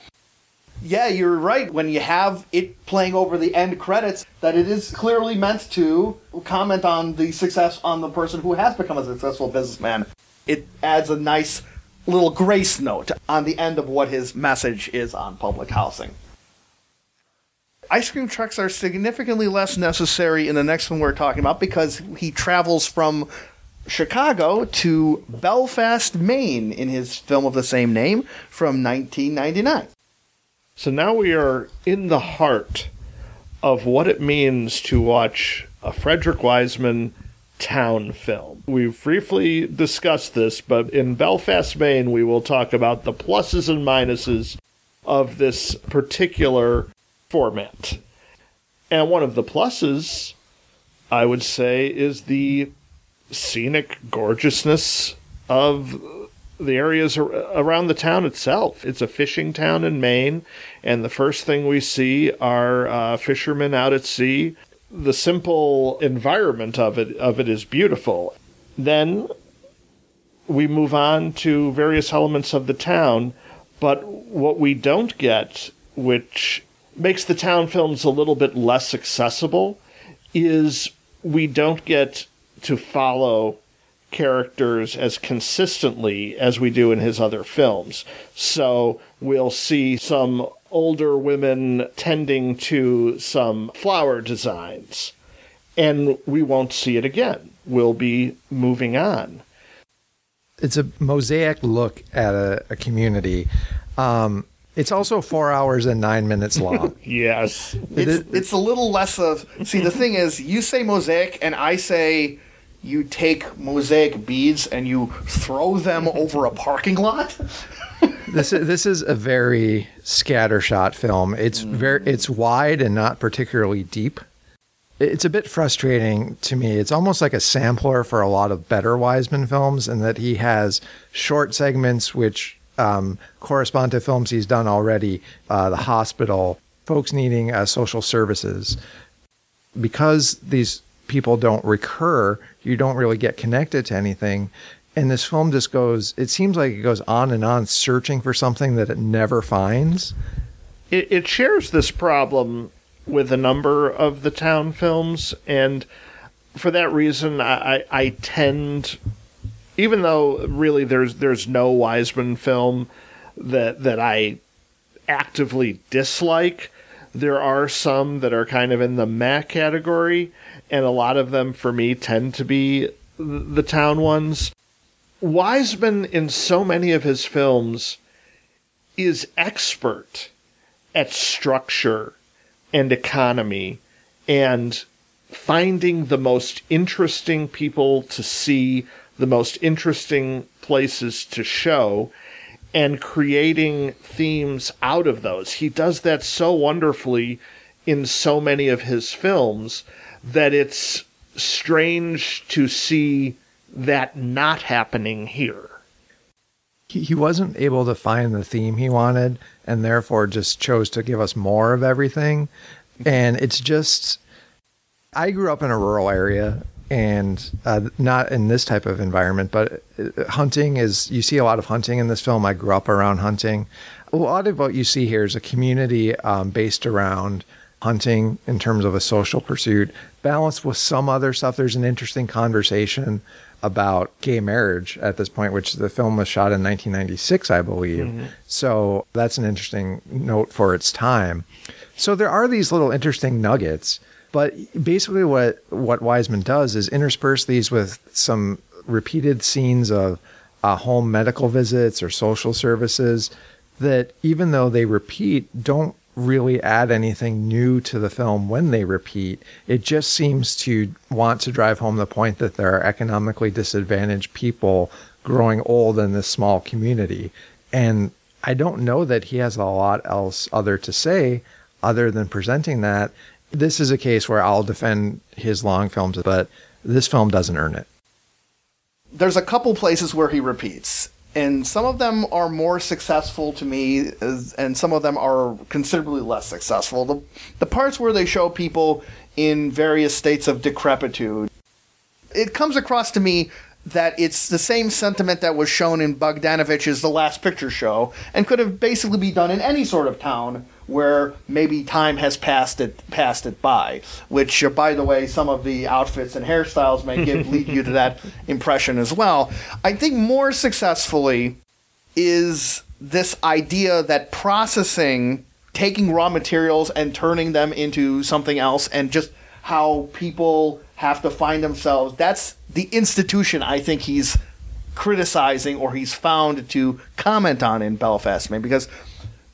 In, in especially in terms of the food that people are consuming, well, it, there's a shot where it's in a supermarket, but then at that moment you have had some intimate examples of how that food had been cut, diced, processed, packaged, steamed, and so on. And it's a it, it gives you a different appreciation of how much sheer human effort has been involved in what we usually consider a matter of convenience. Now, Peter, I have a question on you on that, in that because I personally have a very, very limited experience of in rural environs, so I was wondering if you saw something in this film where you go, hey, that's something of the world that I grew up in that I that no one ever notices when they usually talk about this this kind of part of the world.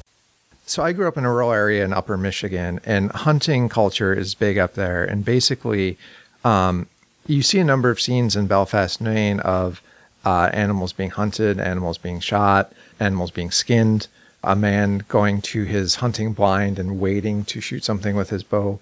That is not uncommon for rural areas. It's just some of the scenes in this film, which appear to be of a violent nature, and they are violent, are more commonplace in rural areas.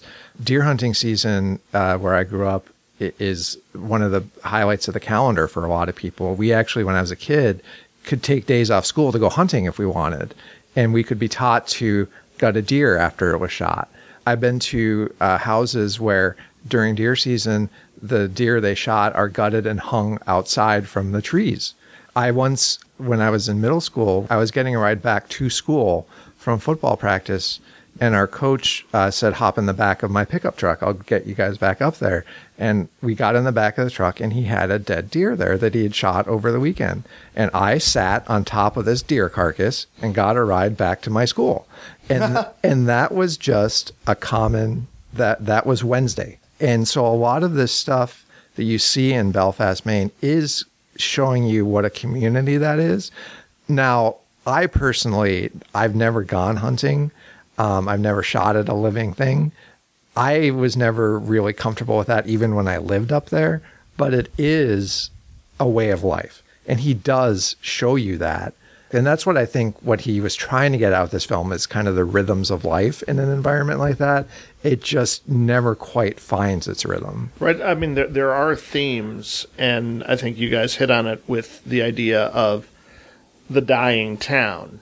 But there's so much else going on that doesn't mesh with these scenes. So when you make the decision to make a four-hour film, you need to have that consistency of content that connects the various elements of the film together. And if we're and if we're going for long periods of time without that, it just makes the film seem more scattershot.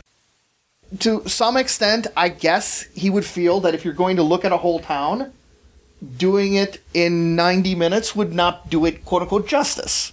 Because in his earlier films, he was very dedicated to saying, no, there's another corner, there's another part that that is never really exposed upon what happens in the system that I'm examining in my movie. But what's lacking in Belfast, Maine, his movie, is any central thing to tie these disparate things together. In all the films we've talked about, there is a central thing. And sometimes, like in Near Death, it flows through as you go through the... Pr- and also in Juvenile Court, it goes through as you see the trial progresses. And you have the involvement there. In other films, he has a central idea, like in Aspen. He has a central viewpoint of Aspen. And the different parts that he shows hang like ornaments off the tree. But here, there's no tree. There's not even a stump. Mm-hmm. He's he's looking at this part, and it's the court system, and it floats upon, it floats away because it's totally its own thing. And when you get to the conveyor belt of fish, it also floats away because it's its own thing. It doesn't tie into the court system or to look at this old guy and his attempts to get his medicine, or this part where you have two people talking over a psychiatric relation problems on the hood of a Camaro for some reason. Those points do not connect, and so the movie's dissipating on you as you watch it. It also gets burned by a sense of formalism that he's been doing progressively more and more, and I feel may even come more to bat in l- even later films. But it, it's pretty bad in this one, where he interpurses these disco- already disconnected scenes with shot after shot after shot of buildings and streets and intersections and cars moving down other intersections and intersections that have buildings on them. And about the one hundred twenty-eighth time I've seen this, it's like, I know the place has streets, Frederick Wiseman. You don't need to show this anymore. Th- that's the kind of thing that is actually very effective in better movies, because he does do this regularly, but because we don't have the content to support it here, it's stuck out. But I, I, I think that kind of technique is actually very powerful in many of his other films. Uh, I liken it to what this uh, great Japanese director, uh, Yasujiro Ozu, has these scenes that critics call pillow shots. And basically they're short cuts in between scenes of something in the environment. And they have nothing to do with the plot. They have nothing to do with the themes even. They're basically there to create a barrier and give you a chance to contemplate as you go from one scene to another. And whether Wiseman was emulating Ozu, I don't know. But the way he uses these shots feels somewhat similar to the way Ozu does. I think the idea that life in this town has all these various facets and these different tendrils you can follow is an interesting idea and a workable one. And I even like the some of the pillow shots you're mentioning, because it gives you a sense of place. And it's just that when you're seeing those at the four hour, four minute mark, they maybe have a little less impact than they would at two hours and four minutes. And it just, it runs out of gas. It doesn't get to the finish line, unfortunately. I have to admit, but while this is very scant, there was one part of the uh, movie that I found straight up hilarious. Maybe one of the funniest moments I've seen in Wiseman, where there is a, apropos of nothing and unconnected with anything, uh, you get to a person lecturing a random assembly of people about an uh, event that happened in the Civil War and Belfast's Uh, involvement in said war. And you see a, a collection of different people. And right in the center of this group is a guy with a very curly mustache and a, a prominent bushy beard. And Wiseman then cuts to a close-up of that exact same individual intently staring at er- and listening to every word this person's saying. And I looked at that and I went, oh my. This, I think, is the first time I've ever seen a documentary give a double take. We transition from Belfast, Maine to Paris, France for a film that is unique among unique films in the Wiseman canon. It's called The Last Letter, and it was released in two thousand two, and probably the first thing to say about it is that it is not a documentary. It is uh, a filmed performance of a play that Wiseman also uh, conceived and directed uh, this play, which was based on a chapter of Vasily Grossman's novel Life and Fate, and is a one-woman show starring uh, Catherine Sami. It's basically an, an hour-long dramatic reading of uh, said last letter of a woman who, during the Holocaust, has been sent to a Jewish ghetto, and it is powerful and moving. This this really hit me hard. I, I wasn't quite prepared for this film. I also watched it for the podcast the day after the Pittsburgh synagogue shooting, and wow. I mean, I did, the performance by uh, the lead actress is just something to behold. And basically what you have is a tremendous performance in the one of just a beautifully filmed black and white that uses shadow really well, that tells part of the story through shadow. Yeah, those shadows become really a, a key tool, because this is the story of one woman, but the theme of the play is, of course, this is what happened to millions. And so you see not just uh, her own shadow, but multiple shadows repeated in the background, very expressionistically shot. So the, you're getting, through the visuals, a conveyance of a community of, vi- of victims of the Holocaust as a larger concept, but applied here to one person's story. But through those shadows, we understand it's not just her story. They felt to me like shadows of the lives lost, shadows of the spirits still hovering over this woman. And it's just beautiful. I mean, sadly beautiful. I don't know how else to say it. I'm really taken by this movie as well, and part of which is that this is Frederick Wiseman at his most cinematic. I use that word to mean that he's using the elements of what it takes to make a movie image to inform that story. And he goes as far as he's ever done by leaps and bounds in this. This is a great example of not just even a hidden gem, I would say, so much as a great counterpoint in a career, because you look at the in the ways that this film is different than the Wiseman films we were talking about. It helps enhance all of those films. I'll just give you one example. He uses shadows beautifully as the character emerges and descends into shadow often. Often you see her walk off stage, and then you see the shadow, her shadow on the wall, mm-hmm. pass by. And then several occasions when she's addressing us directly, you see dozens of shadows behind her. And what I get out of that when I saw it is that there's hers is one, uh, to your point, Brad, hers is one of many stories that got snuffed out by this epic, tragic moment in history. But it also makes a powerful statement upon how, how he looks at institutions, especially, but maybe even also towns in his other film. Because it's important, it seems to me it's important on part of his outlook to show that these are not the only individuals who are going to be going through this high school or this juvenile court, or or a hospital, or through the projects of the public housing. But we only get a chance at a glimpse of those people at that moment.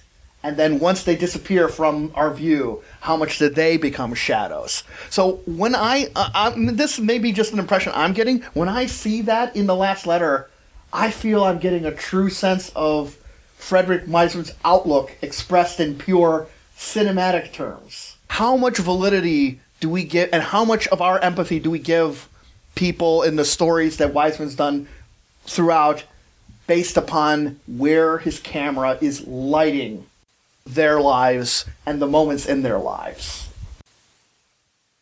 He may have felt limited in his scope of uh, portraying contemporary life, because he's very clearly interested in those who are oppressed through various means. And as a Jewish man, he certainly would be acute to the history of the Holocaust, and that he actually launched a stage production very much outside his usual comfort zone, probably speaks to the importance that he put on this project. One of the reasons I think it's so effective, aside from the, the sheer brilliance of of the the directing and, and the acting, is that it's one of the few Holocaust films that capture the idea that um, a Holocaust story really needs to be about the dead. Even some of the greatest Holocaust films, films I admire to an incredible extent, like Schindler's List and, and The Pianist, by virtue of being a drama, they focus on the survivors. but the survivors were the exception. There's a more recent film called uh, Son of Saul that I would highly recommend mm-hmm. as something that captures some of this same mood.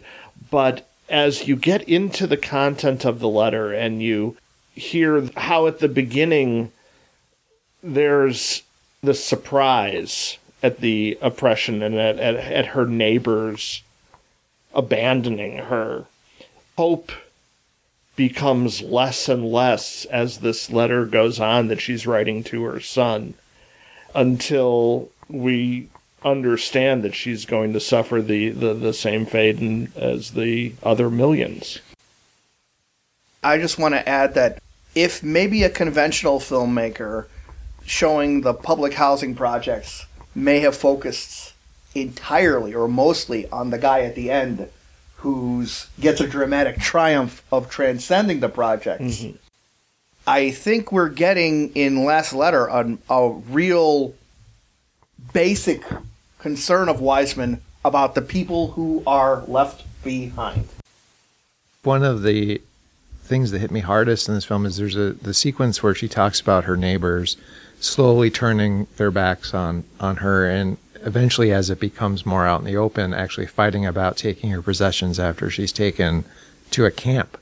And the distinction the the the script makes is that she's happier in the camp because she has a community of people there she's with, as opposed to being out in a society that buries its hate toward her until it's too late for her to, uh, until she recognizes it too late. Mm-hmm. And that distinction, especially in this moment in time we're here having now in the U S, where a lot of prejudices are coming much more out into the open, I couldn't help but think of that and just think how harmful this buried animosity and the indirect ways it comes out can hurt someone, to the point where you're more comfortable being persecuted or being taken away. Is, I just, I just don't want to say to that. Yeah, that's an element I don't think I've ever read before or, or seen in any other Holocaust adaptation, and it's really a powerful one, that the ultimate result of, of hatred may be death and murder, but another result is complete alienation that, that comes first. In a facet of life where it's never recognized, right? Mm-hmm. Like, it's just something that I, I think I, maybe everyone, on even if it's just a subconscious level, know, like, can recognize that feeling.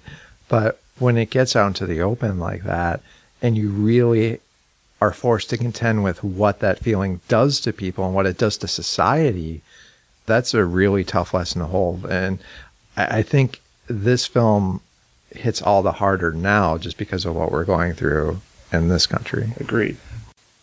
I think it's also notable that another reason that it's distinct among Wiseman's work is that it has this, calling it irony is a little too simple. It has this appreciation of a contradictory part of human nature. Like in how, for example, we're more used to a, a system that we're familiar with, even if the system itself is horrible, than spend the moments to accurately acknowledge bad things that the system is providing. And this this sense that people can be sort of at odds with their own perspectives on things is, I think, brought out really, really well on the writing. And I'm very glad that Wiseman took it upon himself to use this piece, but in this piece, that very piece, and in this performance, I see this, all these examinations uh, of this of these parts of human nature that all the hours in Belfast, Maine, do not point out, and that's sort of something where Wiseman in his film, other films, has a point of view, and he uses these things to sketch out or take different facets of that point of view, but the core story in Last Letter is a lot more probing upon itself. And the sense of self-examination upon the main character is also what helps make this compelling, as is its truncated length. I think it's interesting how you get the the sense of this community turning almost as much from the things she does not say, or the, the way she sighs upon something, as much as the things that she eloquently describes. It's a great case for me about how less is more. And it's something really interesting to look at how Wiseman does his, his other films in that context. That's a good point. And the one other piece of art this most reminds me of is a very short book from Elie Wiesel called Night that talks about him and his father's uh, experience in the Holocaust. It doesn't cover the same ground, but it does cover some of the same tone. Finally, for me anyway, I think one of the great values on this film is to show how Wiseman, who, as we demonstrated, is is a, very much a formalist on things that he was de- on things that he's going to show and things that he's not going to show, but he has a formal restriction that's placed on himself mm-hmm. because he doesn't pull any Orson Welles stuff with the text to just try and make it about him and his story. He's faithful to this text and and being faithful to his depiction on this performance. And sometimes it can be very interesting to see when an artist goes and says, when I have these restrictions and I try to make a compelling movie with that, what is the result? And I take the feel- emotions and feelings and situations of The Last Letter and I take it to heart. I feel for some reason that it's sort of a personal thing of Wiseman in a way that he can't get behind hours and hours of footage. Do you see what I'm saying? Mm-hmm. That stripped away of the ability to throw hours and hours of shots of things, and he has to pull it out of him, the shadows that he has, and the and how he concentrates on the actress's face is something he has to bring himself. And so there's something of himself that I see in The Last Letter, or I think there's a chance of seeing, that might be very instructive and, and interesting to note for him. I think it highlights, too, and maybe something I, we haven't mentioned, is, is just what a great eye he has in the, in a number of shots, even going back to Titicut Follies.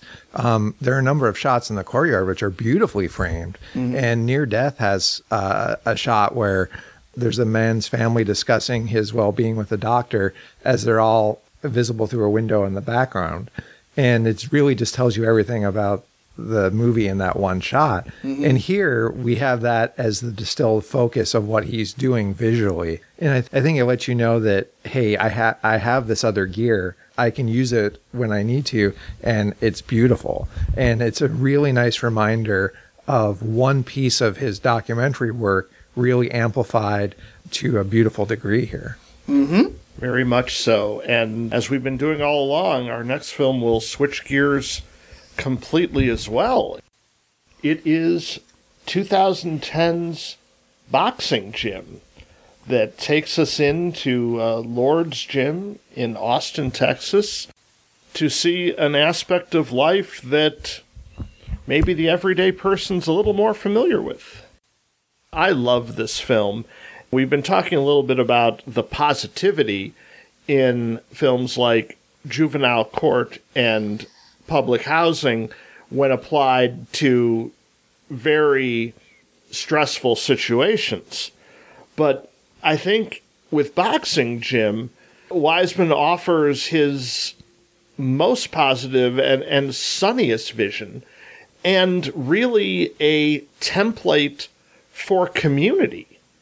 Because we are seeing a microcosm here of every ethnic group, race, gender, age, type of person, all coming together for a purpose in a single location that's designed as a place, yes, to learn boxing, yes, to work out, yes, to get in shape, but also to form a community. It's also shown visually because unlike maybe some modern chain gyms, this is a place so filled with personality. There might not be a single blank spot on any wall in this gym. There is a, there are posters, artworks, Uh, signage in every single space. So no matter where you're looking, even if you're not looking at the people, you're seeing something. You're seeing a piece of boxing history or a, a piece of art that's evocative. And then you're also getting all these people's individual stories. And those stories are really the highlight of this film for me. I, I, I'm a little bit lower on the appreciation scale than you, Brad. I, I like this film. I think it's it feels a little bit slight to me, just because I, I think the cross-section of different uh, ethnicities and everyone in this gym, it's interesting, but there's not so much of a focus on why is he choosing to do use a boxing gym to demonstrate this. Um, it, it's not really different from any other like group or subculture that I can see.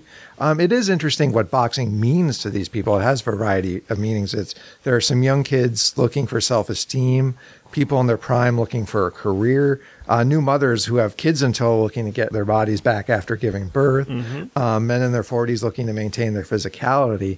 So that part of it is interesting to me, but a lot of times he's focusing on conversations that I felt could have been happening elsewhere without delving too deep. This is one of his shorter films. It's only ninety minutes.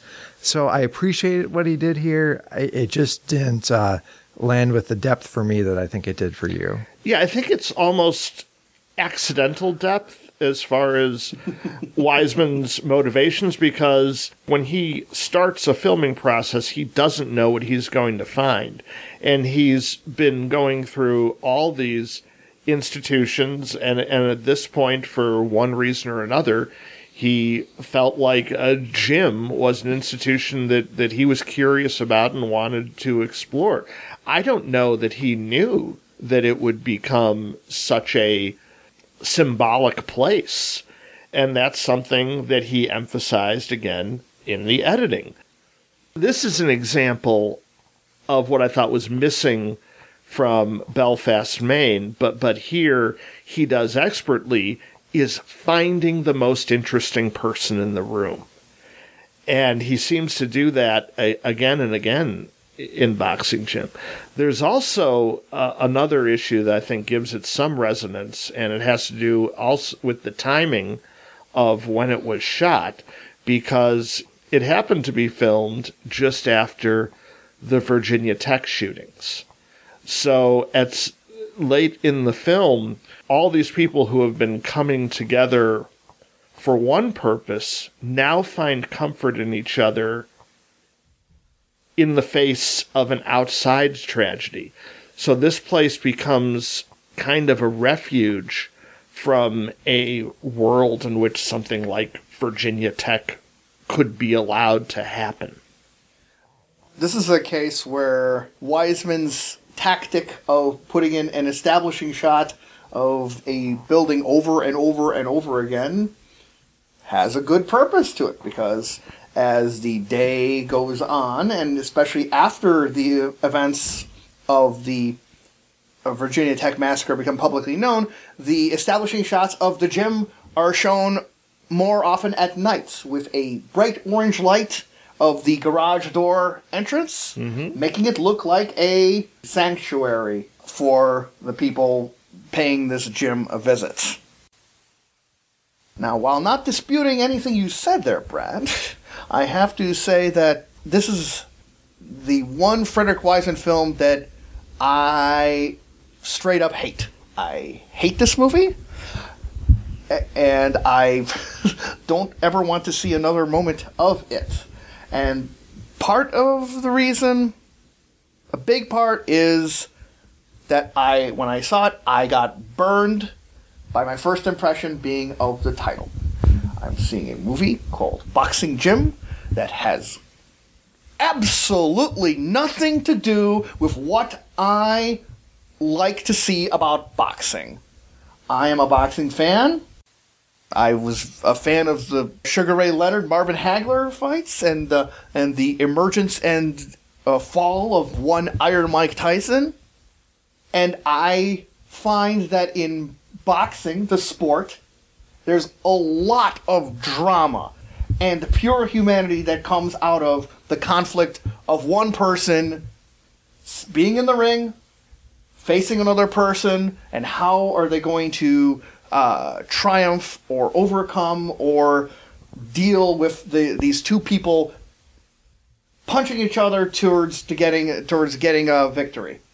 None of which is addressed in Boxing Gym. Instead, dedicating scene after scene of, boy, look at all these people talking. And then look, they're they're hang- jumping in and out of a tire. And oh, they're jumping rope. They're jumping a lot of rope. Uh, here's them punching the bag for another uh, for a couple hundred times.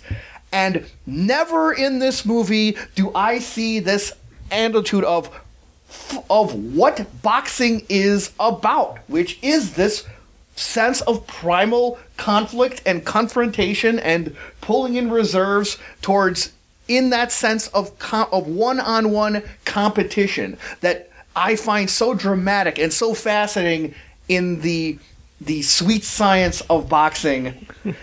Instead, you get all the all the all the talking that comes in before that. Well, if that is what you were looking for, you, you are absolutely correct. This this film has none of that. Yeah. I was not looking for that, so I was not disappointed. I would also suggest the cinema has offered you multitudes of films that will fulfill those needs uh, yes. of the boxing fan. There are no shortage of some wonderful to not so wonderful boxing films all over the cinematic landscape. This is a film whose tone I have not seen replicated in other films, so I was enthralled mm-hmm. by it. But then, as as we said, I came in with different expectations. Exactly. Than you did. I fully acknowledge that my perspective is a big reason for why I it, the movie hit me the wrong the movie hit me the wrong way. But I want to briefly explain where I thought I was going to get. In that, there's so many components of boxing that actually aren't addressed in even like in analysis when you watch it on the uh, on a T V screen. And I feel that Wiseman. That if that got the Wiseman treatment, if, for example, you had the discussion among managers upon, well, this opponent has been shown weakness in this area, and this is the strategy that you use. There's actually a lot of strategy that's involved in a boxing match that, that is underrepre- underrepresented. I was looking at it from the focus of seeing somebody else in the ring and how are you going to beat them. But you're very right. The movie is not about that. It's about the boxing that the everyone signs on for is a means to a different end for each person and not the end in of itself. Well, now, but you can scarcely get an, a more a more different place in both intent and in realization. And the next one we're going to talk about is film Crazy Horse from two thousand eleven. Which may be the first one we're talking about where he's about putting on a show, where the that's the ostensible focus of what does it take to put on a uh, to get a performance out of the Crazy Horse Burlesque Cabaret in uh, Paris, France, particularly of a show titled Desires, staged by Philippe Decoufle. So the first thing we should establish about Uh, This is that it is a classy show. Got values. Yeah, you, you, we're we're talking about a strip club, but we're talking about one that uh, is uh, maybe like a little like the one in Showgirls, where they're yes. they have pretensions that they're going to put on this absolutely magnificent uh, theatrical extravaganza, right? With naked ladies, right? It's uh, it, right. It may even not get up to that level, and struggles at times to be above the level of the performances in the Killing of a Chinese Bookies Club. Right, but but the behind the scenes stuff we're seeing, everyone's taking this very very seriously. The director has many many artistic notions that anyone who wants to talk to him about practical matters will uh, immediately get shut out. Yes. Right, as if the as if our descriptions, if the descriptions of both the French title and the French director did not lead you to start rolling your eyes upon like, oh boy, does this sound like really pretentious for a strip club? If you had that feeling, you're going to get a lot of enjoyment out of Crazy Horse, I think, because I'm I laughed my head off about it because it's so amusing to me to see these people put up these intellectual concepts out of baring your breasts on the uh, uh, in a way to just amuse bore, uh, tired uh, Parisian businessmen and and, tour- and tourists, actually. Oh, it's definitely for tourists because yes. a lot of it is in English. Well, and I, I think to the extent there is such a thing, Crazy Horse is a world-famous strip club, right? I right. mean, I mean, I I think you say the name, people know what you're talking about. Yeah. I mean, it's been mentioned in songs. It's been, it's you know, all over the place. And yes, I yes, I was talking about Girls, Girls, Girls by Motley Crue. It's it puts the world class and world class strip club in the same way as if you saw something advertised as the world class strip club buffet. There's no a, buffet. buffet. There's no trucker stopping in for buffets. Uh. Then there's the way the women are presented in the show, whose main purpose seems to be to decontextualize the female body. And Wiseman really emphasizes this in some of his camera work. There's a, a cut during the show to uh, a shot that if you uh, looked at it from a certain perspective, you might think was representing a mountain range of, of hills, mm-hmm. but in actuality is a uh, plethora of derrieres. You have another scene that utilizes a mirror Uh, in a way that uh, you see, you, you cannot tell where uh, the woman stops and the reflection begins. They're they're showcasing these naked women and, and trying to make them appear as anything but naked women. Well, I think it goes. The movie goes one better, and I find it just a delight to see at several points, like the mountain range, is the handiwork of one Frederick Wiseman, because he's framing it that way. That's not something you would see on stage. Mm-hmm. It's filmed close up. And the camera and then the camera slowly fades in like it's a morning from Belfast, Maine. And then you realize until you realize what these mounds really are. and in a, and there's a moment where I think is one of his most cinematic until I saw The Last Letter, which is where one of the stri- strippers' routines is on a uh, on a rope as she's t- as she's twisting along this rope. But the ca- I, I was noticing the camera's actually swooping in around her to try and capture the the human form in motion. By contrast, when you see the actual show, it is this waiting for Guffman as if it was done in Wisconsin Dells level crap. as they as they have these really chintzy glitter landmarks of different points around the world, while they while they're in marching in lockstep, going Paris is great, it's great, Paris, and you're like, oh my god, it's so cheesy. If literally Corky from Guffman had spelled his name as C O R Q U E with an accent, ague, it would scarcely be uh, a more apt premise, and yet it's really happening. He's really depicting. And that and that even gets besides that he also has a bit of the Boogie Nights delirium of the early part of that movie, where there's all sorts of hangers-on and lackeys, and in fact one charming guy who basically looks like he has no function in this operation at all, except that he gets the chance to see some naked ladies. Well, no, he's fun because he's he, apparently he's a fan that got hired in some capacity. He wants to make it clear that as assistant director, emphasis on assistant, yes. he doesn't actually get to make any artistic decisions that the director does, yeah. but he's doing something. He's neither and, an assistant nor a director. Right. and, I, and I also love the fact that, that he's not he's such a super fan that he's uh, memorized and adores the Crazy Horse theme song, which is terrible. yeah. Now, now, this is a little different all, in, in the sense that Wiseman has been creating this landscape of Americana throughout his uh, career, and, and this is in France. But it, it should be noted that he actually spends uh, a bit of his time living in France. He's fluent in French and has done other films in Europe, uh, including in, in France, a film about uh, more legitimate dance. And even though it's not an American institution, a strip club is still an institution. We have a few and, of those here. Yeah, yeah, yeah. Dude, you know, speaking of institution, it just actually it, it just actually occurs to me that probably in the most cosmic irony is that if you were to exchange the title of this movie with Titicut Follies, oh, no. they would both be actually incredibly more appropriate to the other film.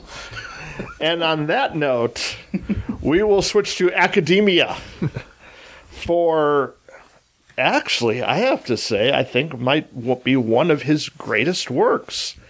At Berkeley, released in twenty thirteen, the institution being focused on here is the Berkeley campus, and we see so many elements of what makes campus life, from classrooms to uh, students uh, at various activities on campus, to board meetings uh, with uh, the chancellor and the university uh, staff. And, and we look at uh, so many elements of life at Berkeley.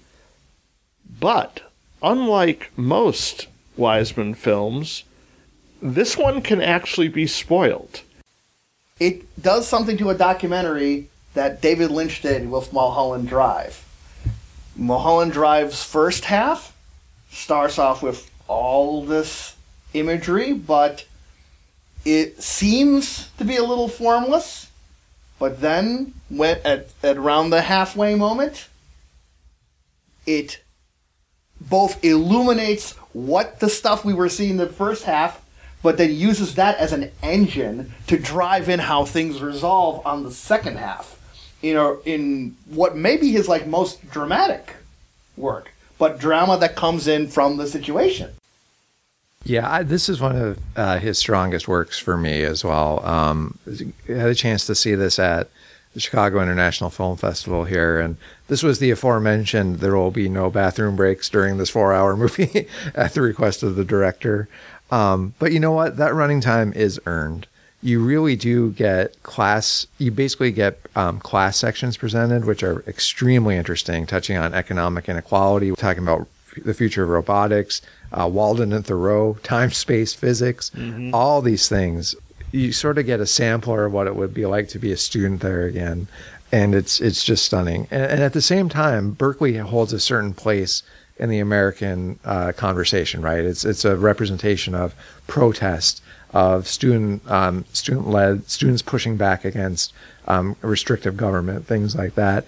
And what's interesting about this is the protest here really serves to s- look at how is this institution reckoning with that reputation and that reality in modern day. And the real dichotomy there that I find interesting is you get you have students who are protesting in a sort of ill-defined way.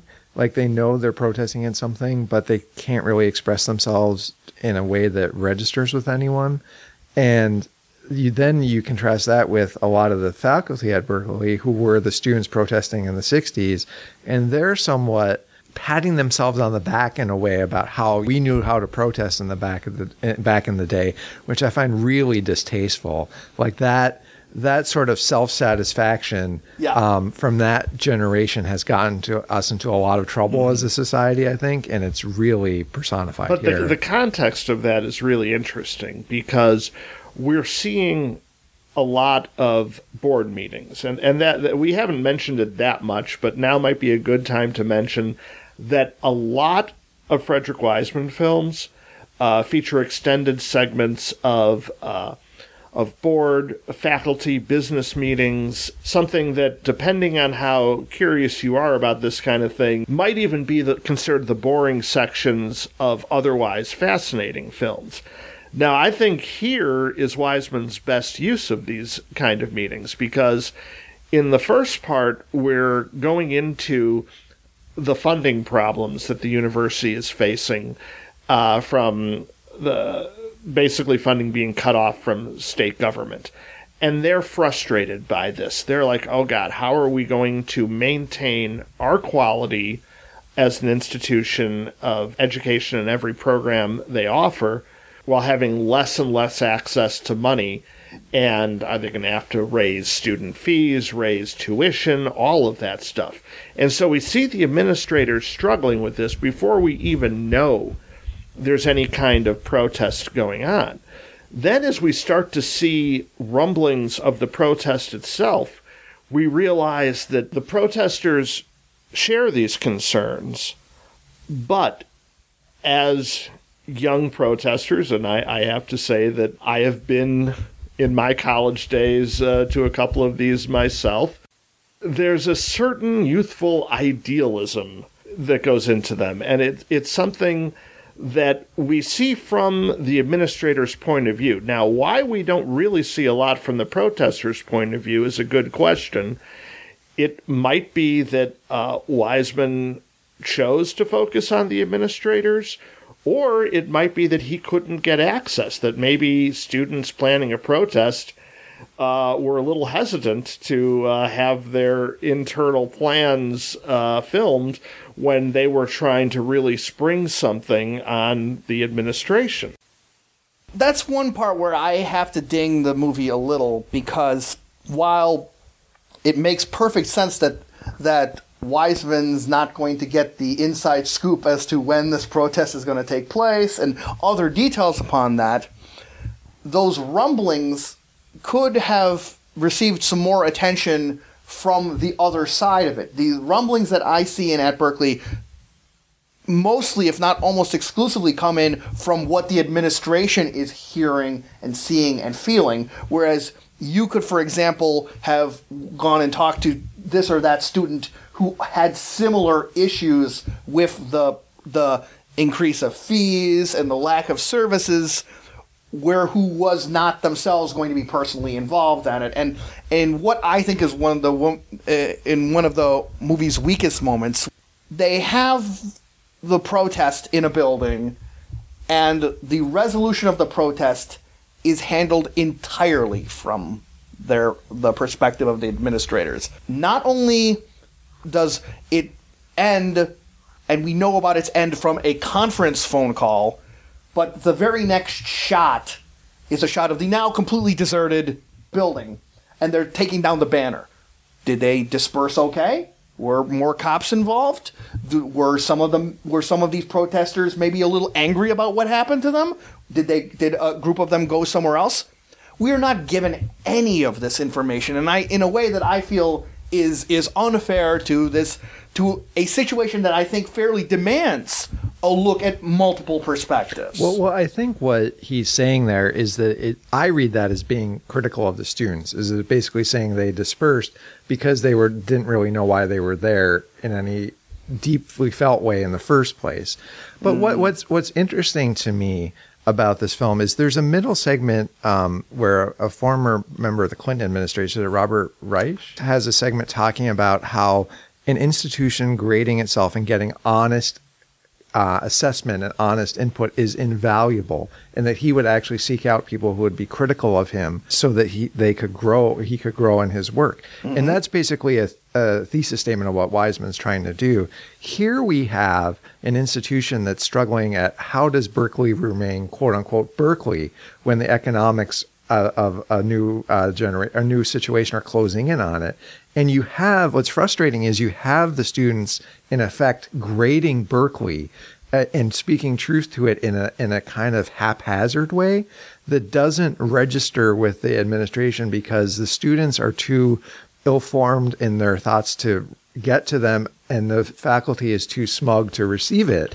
And it's this kind of hallowed American institution that you can see where it's struggling, but the two sides of the struggle aren't capable of getting to each other. See, I'm, I'm going to disagree with you guys and try to make a little bit more of, of the administration case here, because I don't think it's so black and white. There is actually a commonality in a goal in the goals of the administrators and the protesters.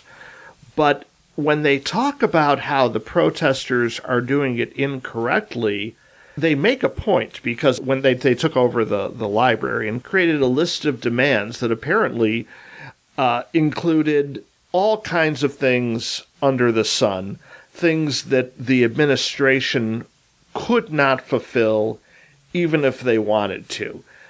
They made the point, and I think it's fair to say, and this is a little bit of my frustration as a liberal with some liberal politics, is that when they were protesting in the sixties against the war, for civil rights, if you focus on something achievable, getting out of Vietnam, the Civil Rights Act, voting rights, we have shown through our history that that kind of protest can yield much more success than I think the current trend of saying that until everything is perfect, until every single social justice is righted, that we will not cooperate until that time.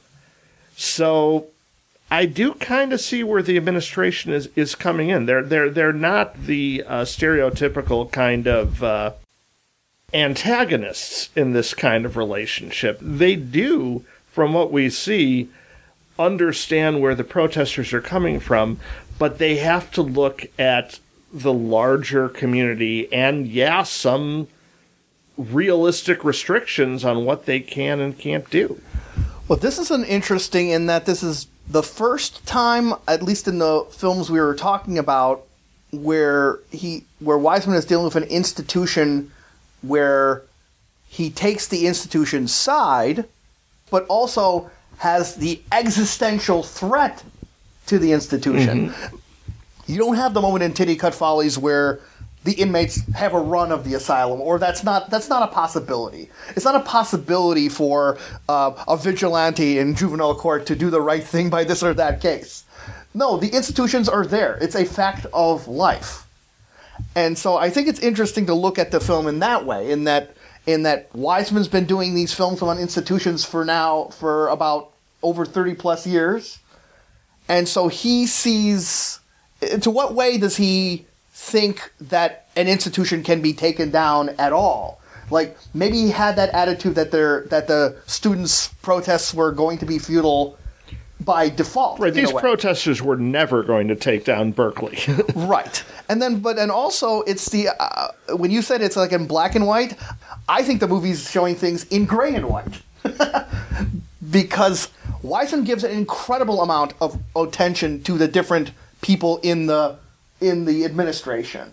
You see, as in the early parts, that they all take different positions. Different people in that administration place a lot of value in the kind of countercultural mission that Berkeley was so intrinsic of the decades past. Certain other people are more sticklers for the rules. You have to obey the rules. Certain people are a little bit eager to say, well, let's just bring in the cops and let's get them this, let's get it dispersed. And it's all in context of what you feel in the beginning is organizational things. But then, what that's what makes the twist great. When the protest happens, all these different attitudes are now put under a cauldron. And they're left to stew. And how are they going to react in it? And those debates upon exactly how you respond, who gets to respond, under whose voice, who who gets to be the witnesses on this. That is very, very interesting in how multi-layered it is upon all these competing personalities, but they have to yet represent the institution. I just wish that the student part of it was dealt with in any, even a fraction of, as as comprehensively as the administration but, did. But I'd say part of uh, the subtlety and the art of this film is that it is. Hmm. Because every classroom scene that we witness is about maybe what they're learning, but it's also commenting on this environment and the role of education. One classroom is of uh, future teachers, and they talk about what it means to be educated, what a college degree is all about. Is it to just get a job, or is there a higher purpose to higher education? We see discussions of inequality and racism and what it means to be the only minority in a room. So we're we're hearing student voices in these classroom scenes that are not directly related to the protest, but as a narrative, because I, I think this is the Wiseman film that most closely represents a fictional narrative film uh, in its structure. We're seeing all these elements function as its own thing, but then also as background for the spine of the narrative, the protest. Well, mm-hmm. and I think a large part of that is because Berkeley as an institution is so unique. There's no other institution he's looked at that holds a place in the counterculture. I mean, it's almost like, how is the new boss not going to be the same as the old boss? Mm-hmm, right. And that's what we're talking about here, is these different generations of of Berkeley, right? Um, but it's just, to me, it's like, I, I think I take a bit darker view of this film in that it shows, like, uh, to me, a, an institution that right now at that point in time isn't capable of responding to what it needs to respond to, even though both sides are sort of aware of what the problems are. And it's just really left me with the feeling of, like, well, how are they going to get out of this? I mean, money, we know money's going to keep getting in shorter supply. And is, is it going to be able to function? Is it going to keep its identity with even less money as they move forward, because they don't seem to be able to respond to the problems they're facing? Um, well, on that note, I mean, this did this, and this is something that the movie doesn't make us explicitly aware, it might be to its detriment, but one of the administrators makes the point that the youthful groups making the protest, they need to air their grievances, they need to air their grievances publicly, we need to give them a moment to air their emotional and social issues, but the idea of letting the protest continue as opposed to bringing in the cops to extricate the building right away is to give them that moment.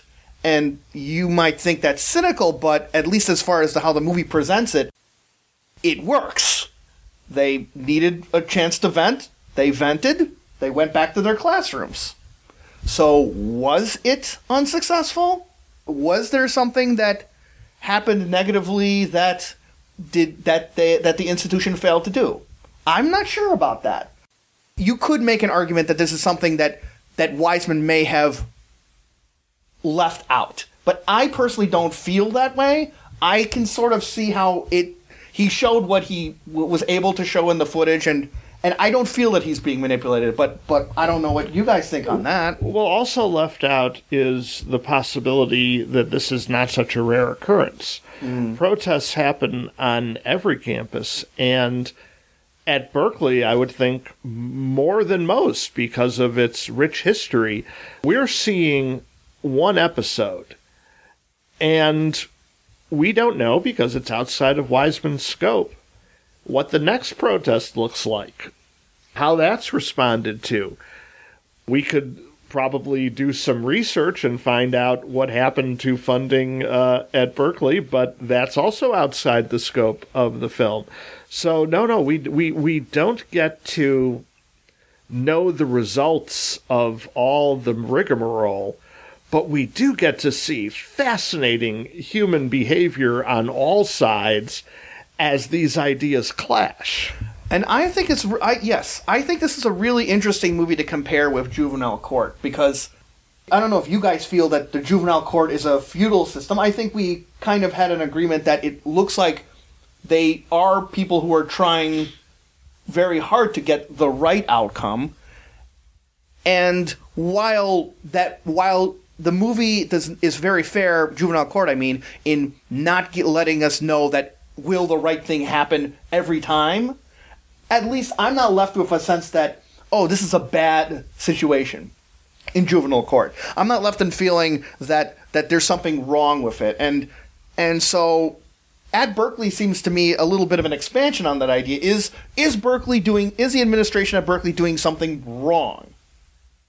It's more omission than commission, I think. Mm. Um I, I just I think I, I think it's they have all these All these things are in the air, right? Like economic, I think if you boil it down, it'd be economic inequality. And like they're, the students are feeling it and the university's feeling it too. And neither really has an adequate response.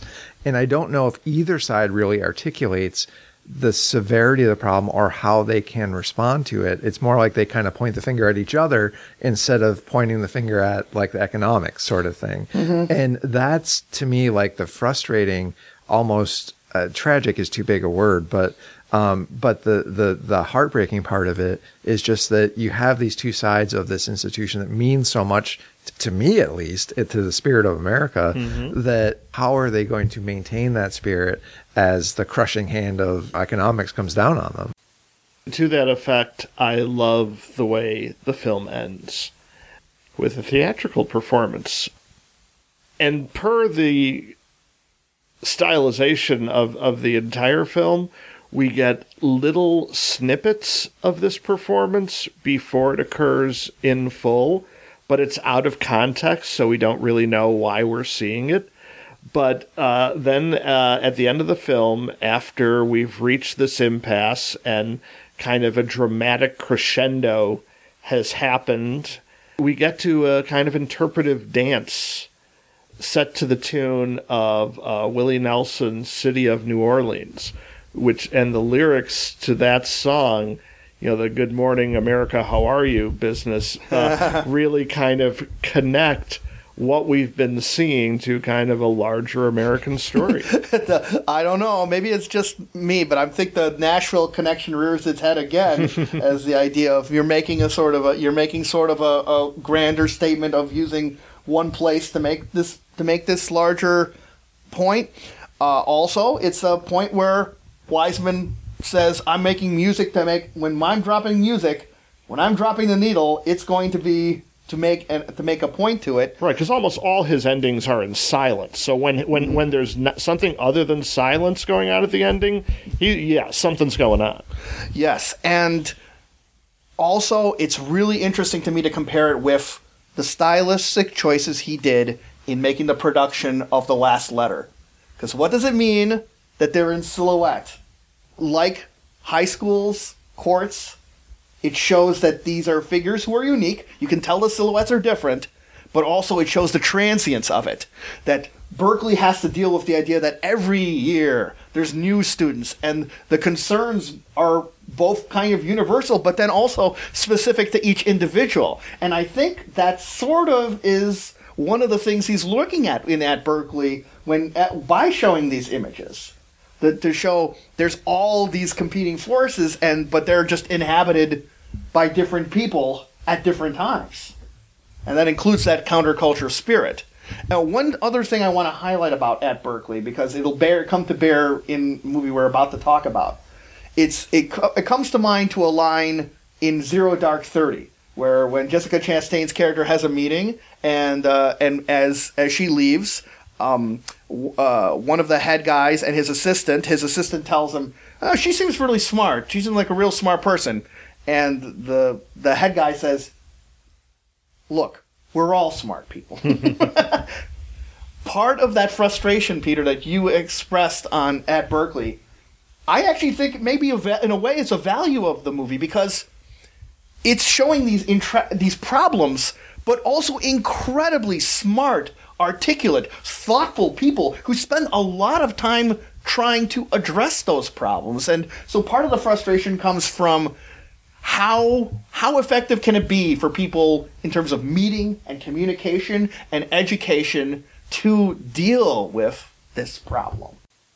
And it seems to me that's a very prominent concern, maybe even a more concentrated concern in his next movie that we're going to be talking about, Ex Libris, about the New York Public Library. Now, this film shares a lot of similarities with At Berkeley, one of which that I love is that Wiseman gives an extensive look to all the different features that a library can provide, just like all the different classes can provide in Berkeley, and all the different intellectual directions that such an environment can offer for people. This is kind of a mixture of all the different types of Wiseman films. It's institutional in that we're getting to know the public library system from every angle conceivable, and it's a bit of a town film because we're going to all these different branches of the library. And there's also performance elements because we're seeing uh, speakers and musicians and people uh, who would be the cultural attractions at your local library. Mm-hmm. It's really interesting how the various branches are distinguished, because a lot of it takes place at the main library branch, which is downtown and this gorgeous old-style facade of a kind of tourist attraction. And then you go to these branches, which are probably a little bit more like the libraries most of us are familiar with, and see the differences in the attitudes of the people in the main office who who are responsible for the entire system, and then people who are very attuned to local needs. Yeah, this is a very interesting, to me, political statement by Wiseman. I, and I think the opening gets to that point because it uses a, a Richard Dawkins clip. Dawkins is one of the speakers at the uh, library. And this is a very divisive guy, right? He's unapologetically in the face of uh, anything that can't be proven um, by some sort of uh, scientific means. Mm-hmm. So he wants fact. He wants, and, and he wants to be, um, he wants all focus to be on the establishment of fact. And his claim to fame is kind of a, a advocacy of atheism. Right, exactly. And he'll push back against the, the idea that religion and faith is kind of a foolish thing. But I think what what Wiseman's doing here is he's using a firebrand to say that, look, this is one way you can say it, but society has an uh, uh, obligation to defeat ignorance. And the way, the mechanism that you do that as a society is through distributing knowledge. And that's what a library really is, is a distribution system for knowledge. And it's a consistent, the, the film consistently focuses on internet access for people, mm-hmm. so that that knowledge can be as widely distributed as possible. The library isn't a tomb where knowledge goes to to die under layers of dust. It's something that's alive and can be distributed out to people. And his clear passion for this subject is really interesting. It's not, the words passion and library don't go in the same sentence very often, but they do here. There is a little bit of dust, though. In in one of his more cinemata- uh, in one of his more impressive bits of cinematography, you have a, a staircase which have these lovely dust patterns as slowly settles as a, as a sunset passes by. but but Peter, when it comes to putting library and passion in the same sentence, that is a sentence I often want uh, want to say and shout out. I am a personally a huge fan of libraries. And so it thrills me to no end in many parts of Ex Libris to not just show that Wiseman shows the value of the library. In other words, it's a store of all this amazing information, and almost and everywhere you look, you have a chance to learn something new or get a deeper understanding of this or that subject. So that's the part where I specifically love about libraries. But he gives the library the public housing treatment to show that the library is this literal force for salvation in many communities, and has is so valuable at increasing the potential from the from different communities. Not just in terms of the internet access, but also in literacy programs, um, communities where kids can hang out after school, programs where people talk about job opportunities in their local area, where seniors can remain active. There's mm-hmm. like a dance scene in here. Exactly. It shows how the library is so much more than in than the stuffy rows of bookshelves that we are accustomed to. Once again, he takes something that we and confounds our expectations by giving us a comprehensive, contemplative soak in just all the possibilities of what a library system has to offer. Because if you even just focus on the lectures, if the, the subjects being lectured upon couldn't be more different yep. from each other. You have one speaker talking about the history of slavery. Then you have Elvis Costello talking about his autobiography and uh, his father. And you, you, you have so many more examples of this intercut with kids at reading hour or people doing research, working with microfiche.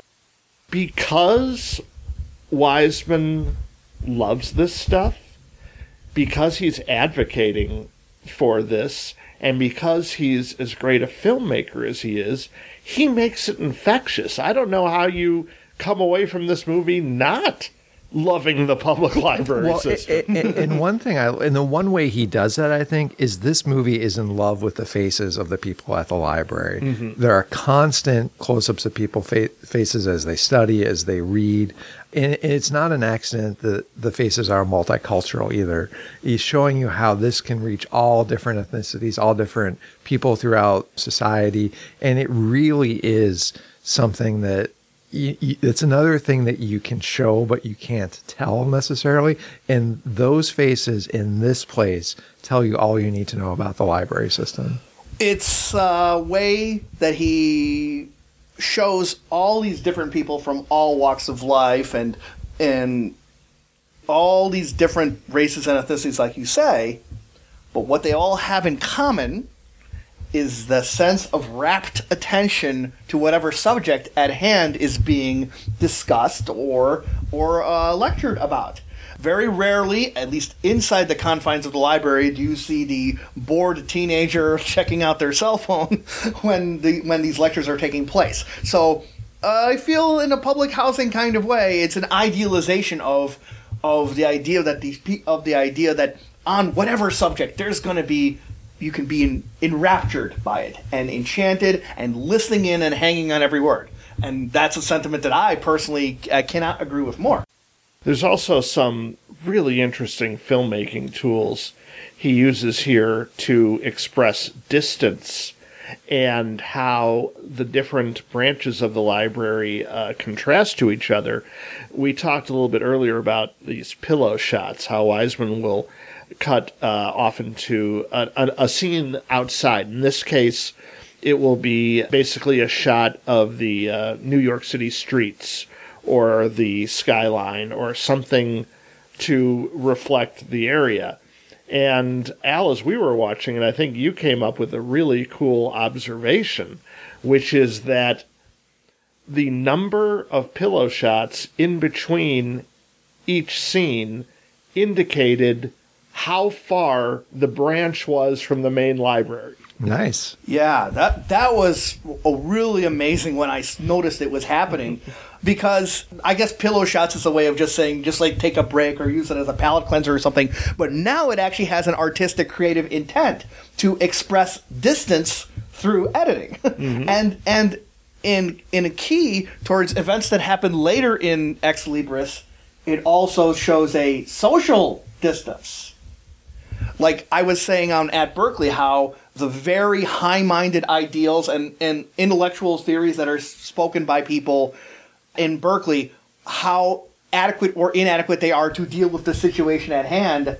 Here, I think he's spreading that out to show across the whole community of Manhattan and, and, the, and the New York City area, how when you're cutting, cutting, cutting, cutting, cutting, cutting to get to the area where the main administration is talking, not only is it using more cuts to show more distance, but the closer you get to that room, the more empty the hallways are. Mm-hmm. The more what, the more ornate the hallway is, the more uh, the more brightly lit, the more it looks like the Overlook Hotel from The Shining. And the more and, tourists are taking photographs in the lobby. Exactly. That's right. But when when it cuts to go back to a branch library, there's more human activity. There's there's more variety, more diversity, and more hectic energy that comes in. So you're really showing the kind of social but also personal and thus distance between the intellectual pursuits on the one side and then the down and dirty work it takes to help a community on the other side. Well, and that is really like toward the end of the film, we have a, a way that the Wiseman puts a button on all this really well, and that we go to a branch called the Schomburg Center, I believe. And it, there's a focus on a number of the library members are African-American at this branch. And we taught, they tell a story about how a Texas uh, textbook has mischaracterized how African-Americans came to America and basically softened the role of slavery in the fact that a number of African-Americans were, uh, in fact, abducted from Africa and brought here.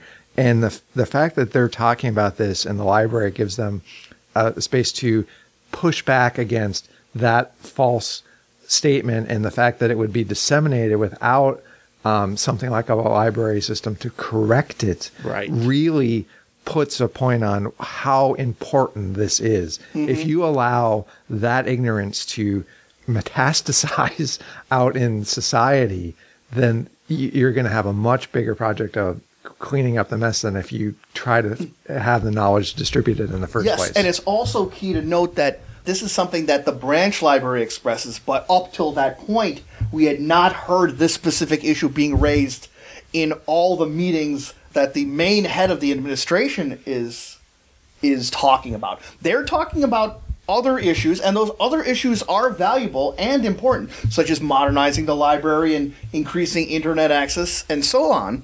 But with one notable situation of dealing with the homeless issue of the main library branch, this is a very direct threat to the, a library's mission that was that was not addressed. It's sort of how, whereas in other Wiseman movies, you're looking at the institution and the threats within it and its various challenges, this is where he's also making us aware of the different perspectives, that people in the upper echelons can mean well, but yet they don't have this perspective. It's a lesson for both sides. Right, that's a, that's a great point, because I mean, the people at the main branch who are, are running the whole library, I mean, they, they they are doing the angel's work. I mean, if they do their job well, it, it it ideally should help all the libraries.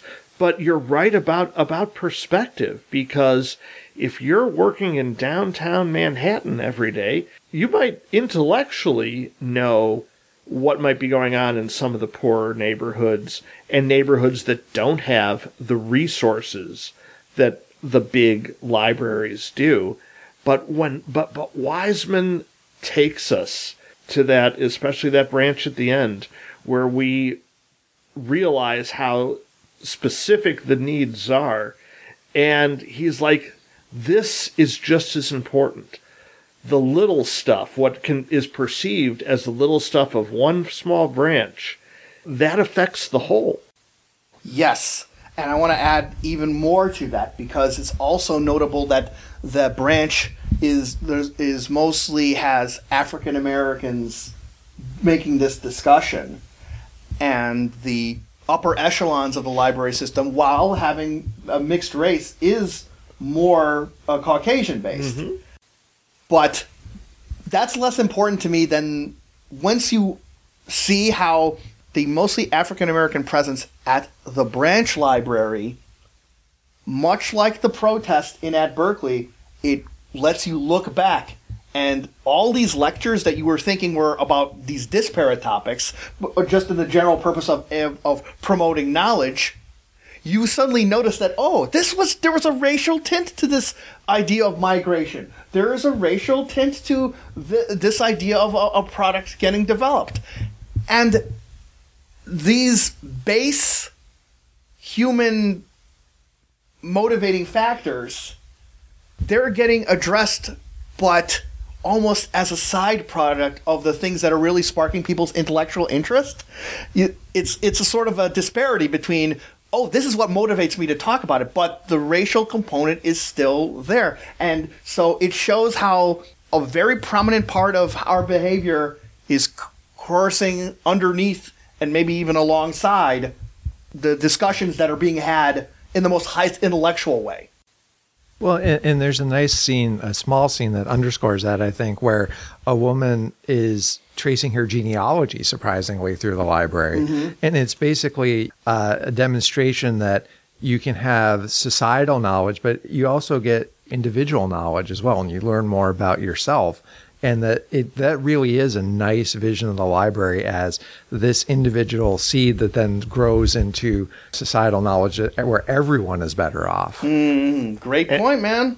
And because he's Wiseman, yeah, we're getting this uh, call to arms on knowledge. We're getting this wonderful advocacy, but we also get the behind-the-scenes meat and potatoes, too.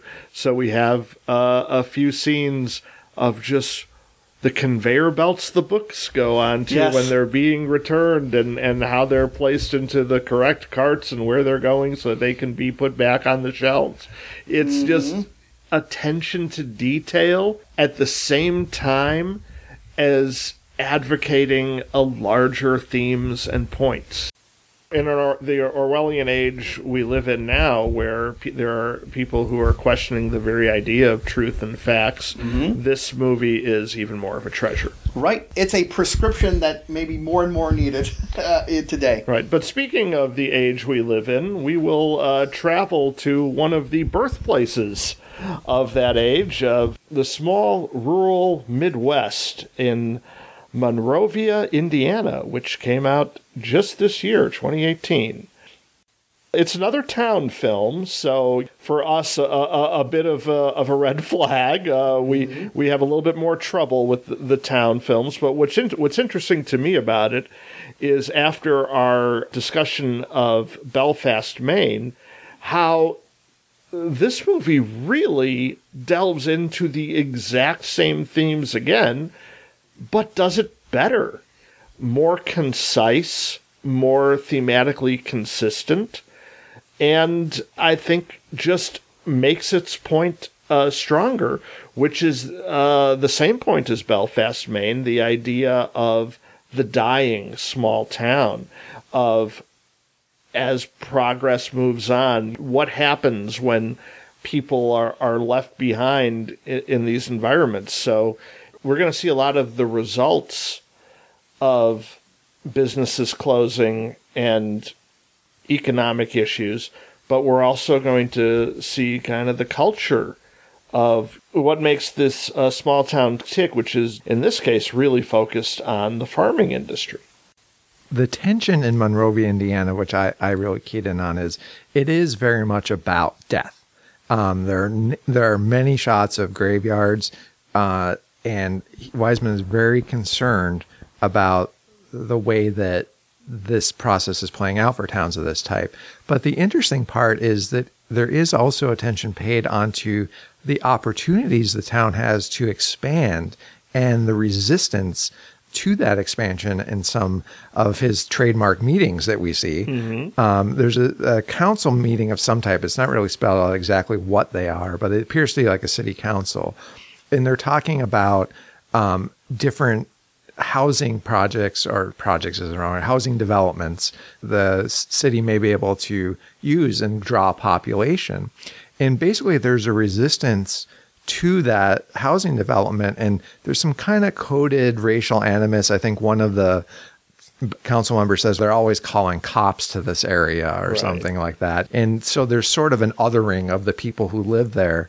Um, but it's really interesting. And, and I think the tension here is saying that, look, you have two choices in front of you: expand your horizons and allow more people in, or you die. Those are the two choices you have, Monrovia: either grow or die. And it's still controversial, because you see people in these meetings who are decidedly anti-growth, who you know, oh. just want the town to stay as it was. Absolutely. They cannot allow what they view as theirs, their vision of their Monrovia, to change.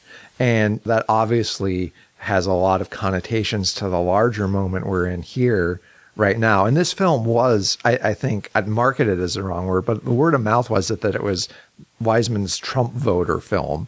And I don't think that's really fair, because it's not directly political in that way, but it is sort of getting at the underlying themes that a lot of Trump supporters undoubtedly feel. The, the T word is never mentioned, right. which is just as well. The closest you have is... Uh, At a fair, you see a booth for the uh, local Republican Party. You you, yes. you do not see a booth for the local Democratic Party, which may very well not exist.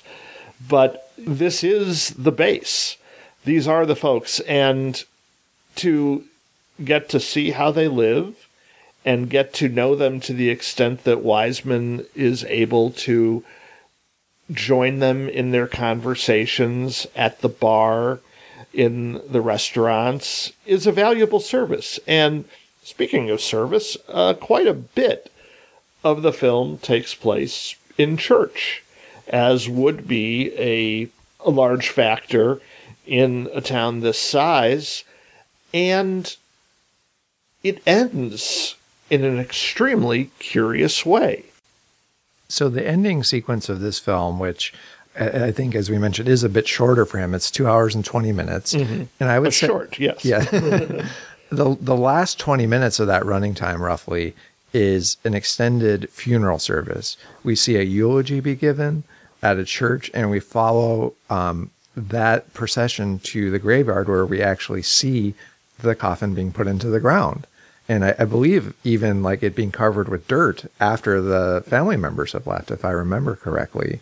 And that is by far the longest segment in the film. And it's a very clear point as to where I think Wiseman is saying that this town is headed mm-hmm. um, right now, because you don't devote like that chunk of running time to the film without trying to make a point. Right. It seems very complete, unlike the various shots when you see pigs being herded off uh, into trucks, which, by the way, I was very relieved that they didn't have a local slaughterhouse, because I'm sure we would have seen all that. Yeah. But but but when we get to this ending scene, what what, what really strikes is that you're not surprised that they're they're showing this service and the, this funeral, but you keep expecting them to cut and to, to, to move from this onto something else, and it doesn't. It stays there, and so.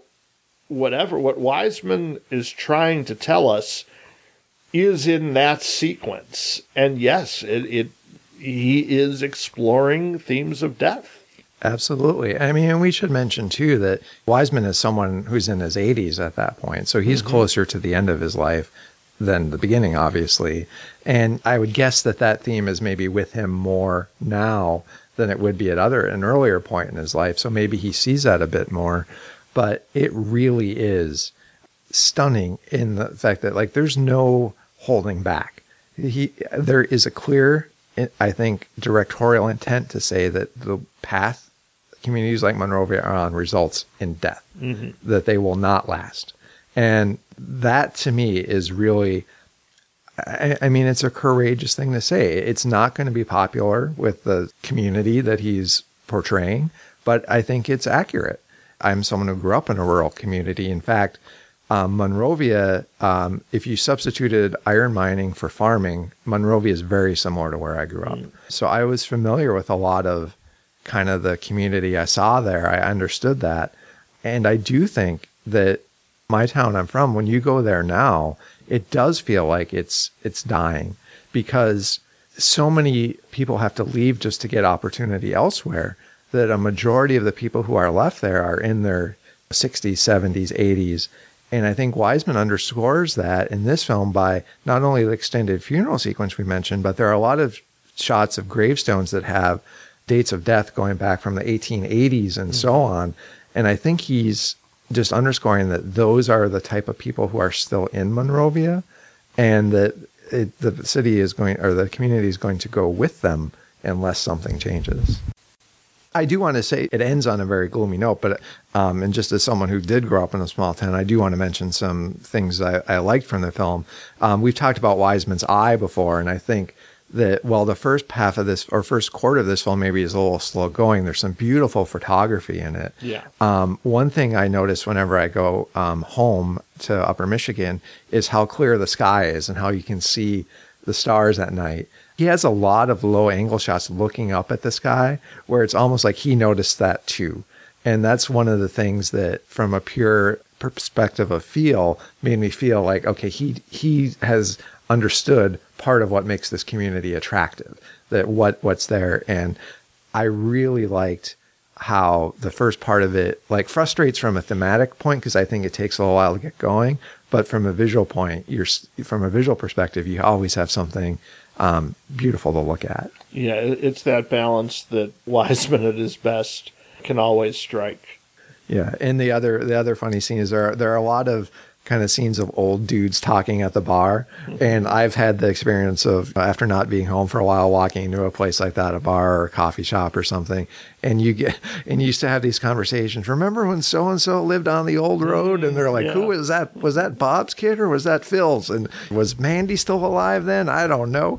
It just has an authenticity to it that you only capture if you understand the rhythms of the town. And right, so you, you, you and I are watching two different films, because mm-hmm. you know this environment and, and this culture, and I don't. But Wiseman seems to be giving us both what we need in order to appreciate this. Oh, yeah. And, and, and I think to a certain extent, I, what I appreciate about it is, even though I grew up there, I never felt, com- if I felt comfortable there, I'd probably still be there. Right. I was someone who needed to to leave. And I don't mean that as a value judgment necessarily. Just I couldn't be happy if I had stayed there.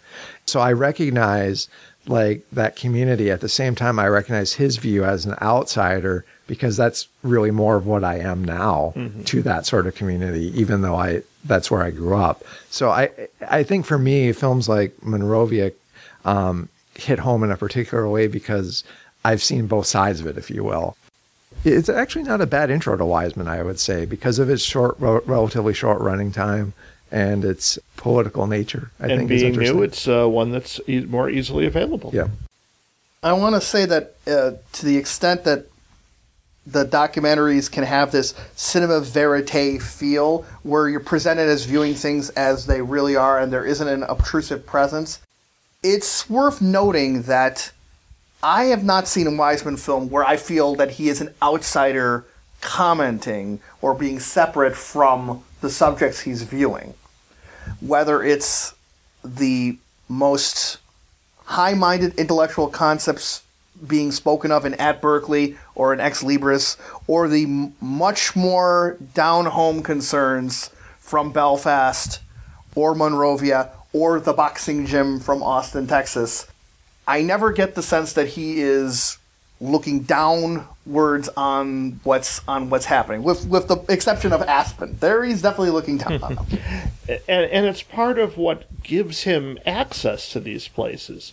If he was judgmental or closed-minded, he wouldn't be able to ingratiate himself into these communities. He has to put himself in a position in all of these films where his camera becomes an unobtrusive part of the environment, where people are comfortable being themselves and expressing themselves around his camera. And so I think his innate curiosity and his skill, and just how he must be really good at dealing with people, speaks to an artist that could find himself welcome in both uh, the Crazy Horse in, in Paris, to a, a, a church in Monrovia, Indiana, to any of the hundreds of other locales Wiseman has has found himself. And in what I think is really an extraordinary service to culture, has presented us this wide, wide variety of views of all different aspects of humanity. Curiosity and empathy are qualities I strive for in my own life all the time. Mm-hmm. And Frederick Wiseman's films have that just uh, to the nth degree. One of my, my favorite quotes about films is Roger Ebert's films are empathy generating machines. Yes. And there are few other directors where that is demonstrated more than Wiseman's. And in a sense that a person can learn about art, but then a person can learn about art appreciation, where you look at the elements of a work of art. I think one of the things where Wiseman is most triumphant is in art appreciation appreciation.